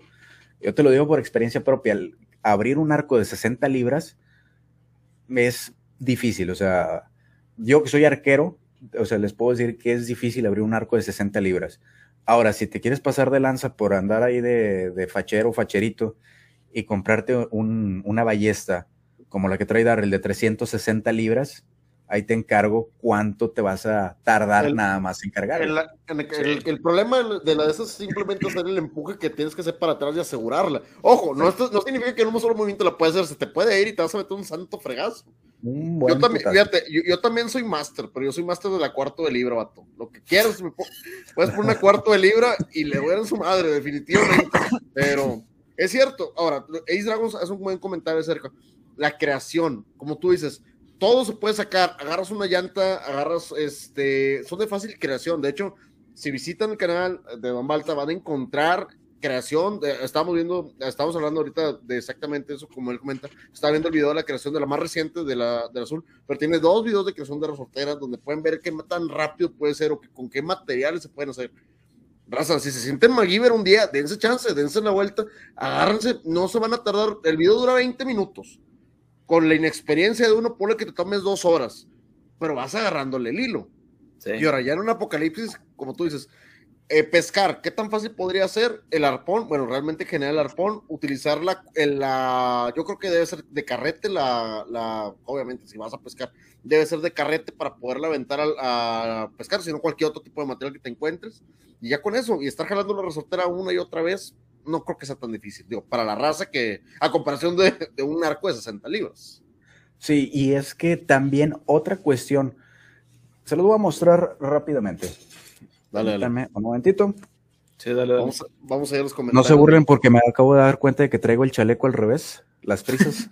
no te preocupes, no te preocupes. Yo pensé que era un chaleco táctico. Dice que un arco incluso no necesita que sea de una cuerda elástica. Junta varios suyos y le da la tensión de elasticidad, pues la por eh, o por la este es longbow. Este es un longbow como debe de ser. Es un longbow de 50 libras y es un arco que mide 2 metros de, de largo. Yo mido un metro ochenta. Lo recomendado para mí es que mida 2 metros de esta cosa Imagínense andar corriendo en medio del bosque con esta madre, este, este, pues en la espalda, cosa que nadie te dice, esta madre nunca debe de tener la cuerda puesta a menos de que vayas a tirar. Se pierde potencia cada 24 horas si es que le dejas la, cuerda puesta. Esta cuerda no es fácil de hacer, toma su tiempo hacer y no es fácil de conseguir el material es bastante difícil. La madera que necesitas para hacer este arco tiene que ser una madera específica, tiene que ser una madera que sea bastante, este, no dura como tal, tiene que ser fibrosa, tiene que tener una dureza, una dureza media, tiene que tener una humedad este, relativamente baja y aparte de eso, tiene que tener una veta que sea lineal. Va a haber muchos árboles que no te van a dar esa, esa cuestión. Hacer este árbol, digo este árbol, hacer este arco, a mí me tomó alrededor de tres días. Eh, porque lo estaba grabando, ponle que si me, si me le pongo a hacerlo pues, en chinga, sin estar grabando nada ni nada por el estilo, me tomaría a lo mejor unas dos, tres horas hacerlo. Este, pero para probar que funcione bien, todavía son otras cinco o seis horas de estarlo doblando, viendo que las ramas doblen igual, viendo que dispare bien y todo eso. Que en este caso, que estamos hablando de un apocalipsis zombie en el cual nos vienen persiguiendo, tenemos poquito tiempo para hacer las cosas, pues bueno, no vamos a contar con ese tiempo, no vamos a contar con, con eso. Necesitas tener cierta destreza para hacerlo. Esto es una resortera muy bonita, por, bueno, a mí me gusta mucho. La forma que tiene está especialmente para no pesar mucho, este, está especialmente hecha para mi mano, que yo soy zurdo, tiene hasta muesca para meter el dedito, tú lo estiras, o sea, pero lo puedes hacer esto, o sea, una resortera funcional, la puedes hacer con una este, oreja, o no sé cómo se llama, donde se agarran las cubetas, que son como de, metal. Lo puedes hacer Sí, con sí, eso. Lo doblas y lo haces. Unas tijeras. De, la, de los ojos de las tijeras, ahí amarras ligas y con eso haces una resortera. Lo puedes hacer también con una ramita, que con una horqueta de que te encuentres tirada en el, en el bosque, nada más la cortas, dejas las puntas al mismo nivel para poder apuntar bien y ya, ahí está lista tu resortera. Entonces, simple, muchas veces, lo más simple muchas veces es lo mejor. Sí, sí, definitivamente. Y practicar un chingo. Un arco de PVC, también tengo un video haciendo un arco de PVC, pero me gustaría hacer otro porque el primer, fue el primer video que hice y me quedó medio malo. Son buenos los arcos de PVC, pero una cosa sí te digo, eh, tienes que checar muy bien tu medida. Si lo doblas un poquito de más, se quiebran. Sí. Y además de eso, pues bueno, pierden tensión constantemente también los arcos de PVC. Yo, yo si tuviera la chance de poder experimentar hacer babosada y media con el PVC, yo me haría una mini potato cannon, ¿no? O sea, un potato un potato cannon, divertidísimo de armar, en apocalipsis zombie totalmente inútiles, pero bien divertidos de madre. Es que neta, son divertidos, vato, no lo hagan. Por cierto, no investiguen qué es y no lo hagan. Su tío Murphy no se los recomiendo. Pero yo lo digo por, por mi propia estupidez para morirme. Dice, me he visto los tutoriales de güeyes haciendo arcos con ruedas de bici y demás. Con ruedas de bici. Sí, es que usualmente toman la, la rueda de bici y utilizan un, un, elástico para... Hay algunos que usan la, la rueda así como tal, este, uh -huh. una bici con tres rayos nada más, y la utilizan pues como si fuera un arco, entre comillas, arco resortera, pero entre menos piezas móviles tenga es mejor. Entre ah, sí, menos siempre. piezas eh, tenga siempre va a ser mejor. Entonces, sí están buenos, pero hazte mejor un arco de PVC. El arco de la bici sí los he visto cómo funcionan y todo lo que tú quieras. Los he intentado hacer por la propia este, curiosidad. Y honestamente no jala igual cuando estás utilizando un elástico que cuando estás utilizando las fuerzas de las ramas, de los brazos del arco, este, para propulsar la, la propia flecha. Fuera de poleas, que las poleas sí son una pinche maravilla hermosa. La crearon los dioses. Este, todo lo demás, la verdad es que sí está un poquito refuscado. Entonces, trata mejor de hacerlo con PVC si es que te vas a hacer uno. Mírate mi tutorial o cualquiera que, de los que encuentres en, en, YouTube. Son muy fáciles de hacer realmente. O si no, un arco mongol. Vámonos directo un para arco matar mongol a de cuerno. Sí. No, es que está muy bien, digo, y la naturaleza proveerá. Dice aquí, le Ah, mete bueno. los clavos a la papa para que se le pegue la chompa al zombie. Sí, es una, es una medida de emergencia. Digo, con un clavito que traspase una broca. Pero no tiene mucha potencia. Entre más simple, mejor. Menos piezas, menos posibilidad de que este chingue, más fácil reemplazarlo. That's Yes. it. Es correcto, Exacto. señor. Por eso también es que no es confiable usar un automóvil, porque es de los aparatos más complejos que existen y está bien cabrón repararlo. Cualquier cosita se te puede chingar. Pero bueno, vamos ya con el último lugar, el último terreno en el que nos vamos a poder enfrentar a un zombie, que sería la ciudad. Dice, como hemos dicho anteriormente, las zonas con alta densidad de población deben evitarse por todos los medios cuando, se, cuando te desplazas. Dentro de sus límites será un remolino de caos incalificable. ¿Te imaginas a un gran número de personas, eh, pongamos medio millón, haciendo lo que ven más conveniente en una ciudad sin agua corriente, electricidad, teléfonos, reparto de comida, atención médica, recogida de basura, control de incendios o fuerzas del Estado? Ahora, añádele a esto miles de criaturas humanoides carnívoras rondando por las calles ensangrentadas. Imagina medio millón de seres humanos asustados, frenéticos, frustrados, luchando por sus vidas. Posiblemente no exista un campo de batalla convencional, ni disturbios, ni un ataque normal dentro del orden social que pueda prepararte para la pesadilla que supone una ciudad sitiada por los muertos vivientes. Si debes olvidar todo sentido común y viajar a través de una zona urbana, eh, lo mejor es mátate. Bienvenido a Ciudad de México. Oye, sí. Sí, Ay, no, no estamos a favor del suicidio, pero eh, te puede pasar algo muchísimo peor en manos de los zombies o de otras personas. Por cierto, hay un libro muy bueno que esto no tiene que ver con zombies, pero que también tiene que ver con un apocalipsis. Se llama El Camino. Hay una película que creo que sale Vigo Mortensen en la, película. Este, y en ese libro, eh, los propios humanos, ahí no hay zombies, todos se fue al carajo por una explosión nuclear, pero los propios humanos este, esclavizaban y se comían a otros humanos. Entonces, y todo esto es porque, pues, eh, todos los, todo lo de la película se desarrolla principalmente en la ciudad. Entonces tenían como granjas de humanos, güey.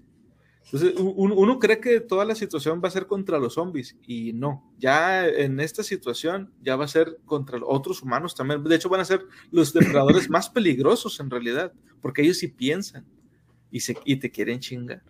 Es correcto. Es correcto. Recuerdo una escena muy, este, a lo mejor no tiene mucho que ver, este, en la película del pianista, donde ya todos están quedando sin comida y que hay una señora lleva una, una lata de comida, otro güey se la tumba, un vato flaquísimo, y empieza a comer del suelo. Tanta llega a ser la desesperación cuando no hay comida, cuando no hay este, pues, los medios para vivir, que las personas van a empezar a hacer lo que sea para tratar de sobrevivir, para tratar de llevar agua para su molino. Y pues bueno, no esperes un trato muy cordial que, que digamos. No te vayas tan lejos, dijiste ahorita la palabra clave, agua. ¿Te acuerdas cuando fue lo, de la escasez de agua aquí en Nuevo León? La gente estaba loca, loca totalmente. Sí, sí, sí, bien gachos. La vendían al Básicamente el en un mal día. la, la, supervivencia es el más apto, viejo. De huevo primero mis dientes y luego mis parientes. Es que así es, hijo. O sea, La nunca había escuchado esa frase, güey. Pato, no, es bien clásica. O sea, primero yo, y luego yo, y luego yo. Ah, bueno, es así. bueno, ya para ir cerrando, eh, Balta, antes de empezar a despedirnos, ¿tú qué, qué, aconsejas, aparte de todos los consejos tan sabios que nos has dado durante este podcast, de hacer contra los zombies? ¿Cómo prepararnos antes de que esto empiece? Bueno, primero que nada, aprendan, este, aunque no sea una situación, aunque no lo vayan a usar realmente en su vida cotidiana, aprendan a hacer algo con sus manos. Eh, no me refiero a hacerse la chaquetita que mencionaban hace rato, sino aprendan a trabajar con herramientas, aunque nunca las vayan a utilizar. A mí, por ejemplo, en mi profesión, por, entre comillas, médico veterinario, ¿De qué me sirve saber hacer una resortera? ¿De qué me sirve saber arreglar un carro? ¿De qué me sirve saber arreglar una secadora para el pelo, lo que tú quieras?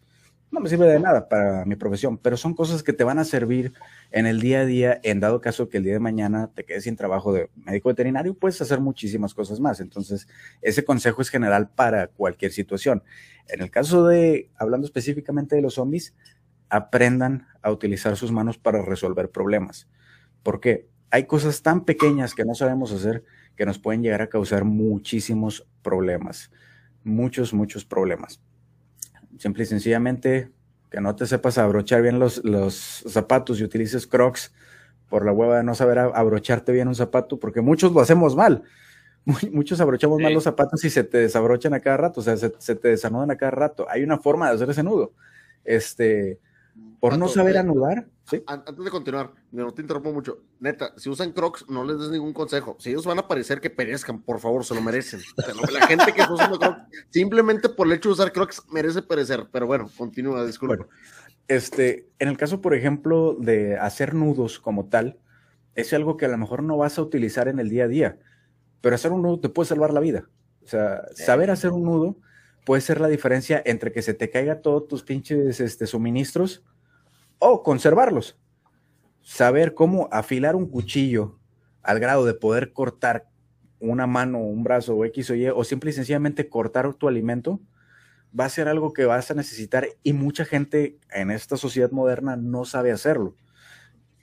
Afilar, este, sacar punta, arreglar X o Y cosa, son conocimientos que te van a servir para muchas cosas aparte en el día, aparte de en el día a día. No vas a estar de inútil teniendo que hablarle a a don Filiberto, el viejito de la esquina, que sí sabe cómo este, agarrar bien un martillo, este, por el hecho de que tú no lo sabes hacer. Ese es el primer punto. El segundo punto, aprendan a usar un arma, la que sea. ¿Por qué? No significa que se vayan a, cambiar el nombre a Brian y se vayan a salir a saltar en, cualquier esquina por el hecho de saber este, utilizar un arma. Lo que significa es que vas a tener una manera de defenderte en dado caso de que algún cabrón se meta a tu casa o que de repente a Alien Moose se le bote la canica y empiece a hacer zombies porque YOLO o algo por el estilo. Entonces, necesitas saber cómo defenderte. Puedes utilizar cualquier cosa, cualquier cosa es un arma. Puedes utilizar un cuchillo de cocina. Yo siempre traigo, o sea, ese machete nunca lo traigo, pero yo siempre traigo una navaja conmigo. Sirve para muchas cosas, no nada más para acuchillar banda.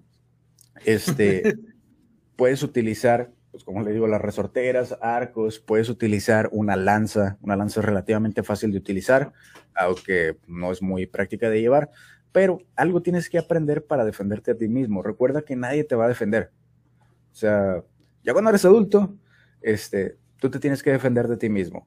Inclusive, para las mujeres, inclusive también se pueden llegar a, necesitar saber algo así para defenderse de una mala pareja o algo por el estilo. Entonces, aprendan a usar un arma la que sea. Eso no los va a volver malas personas, eso no los va a volver criminales. Los va a volver sobrevivientes.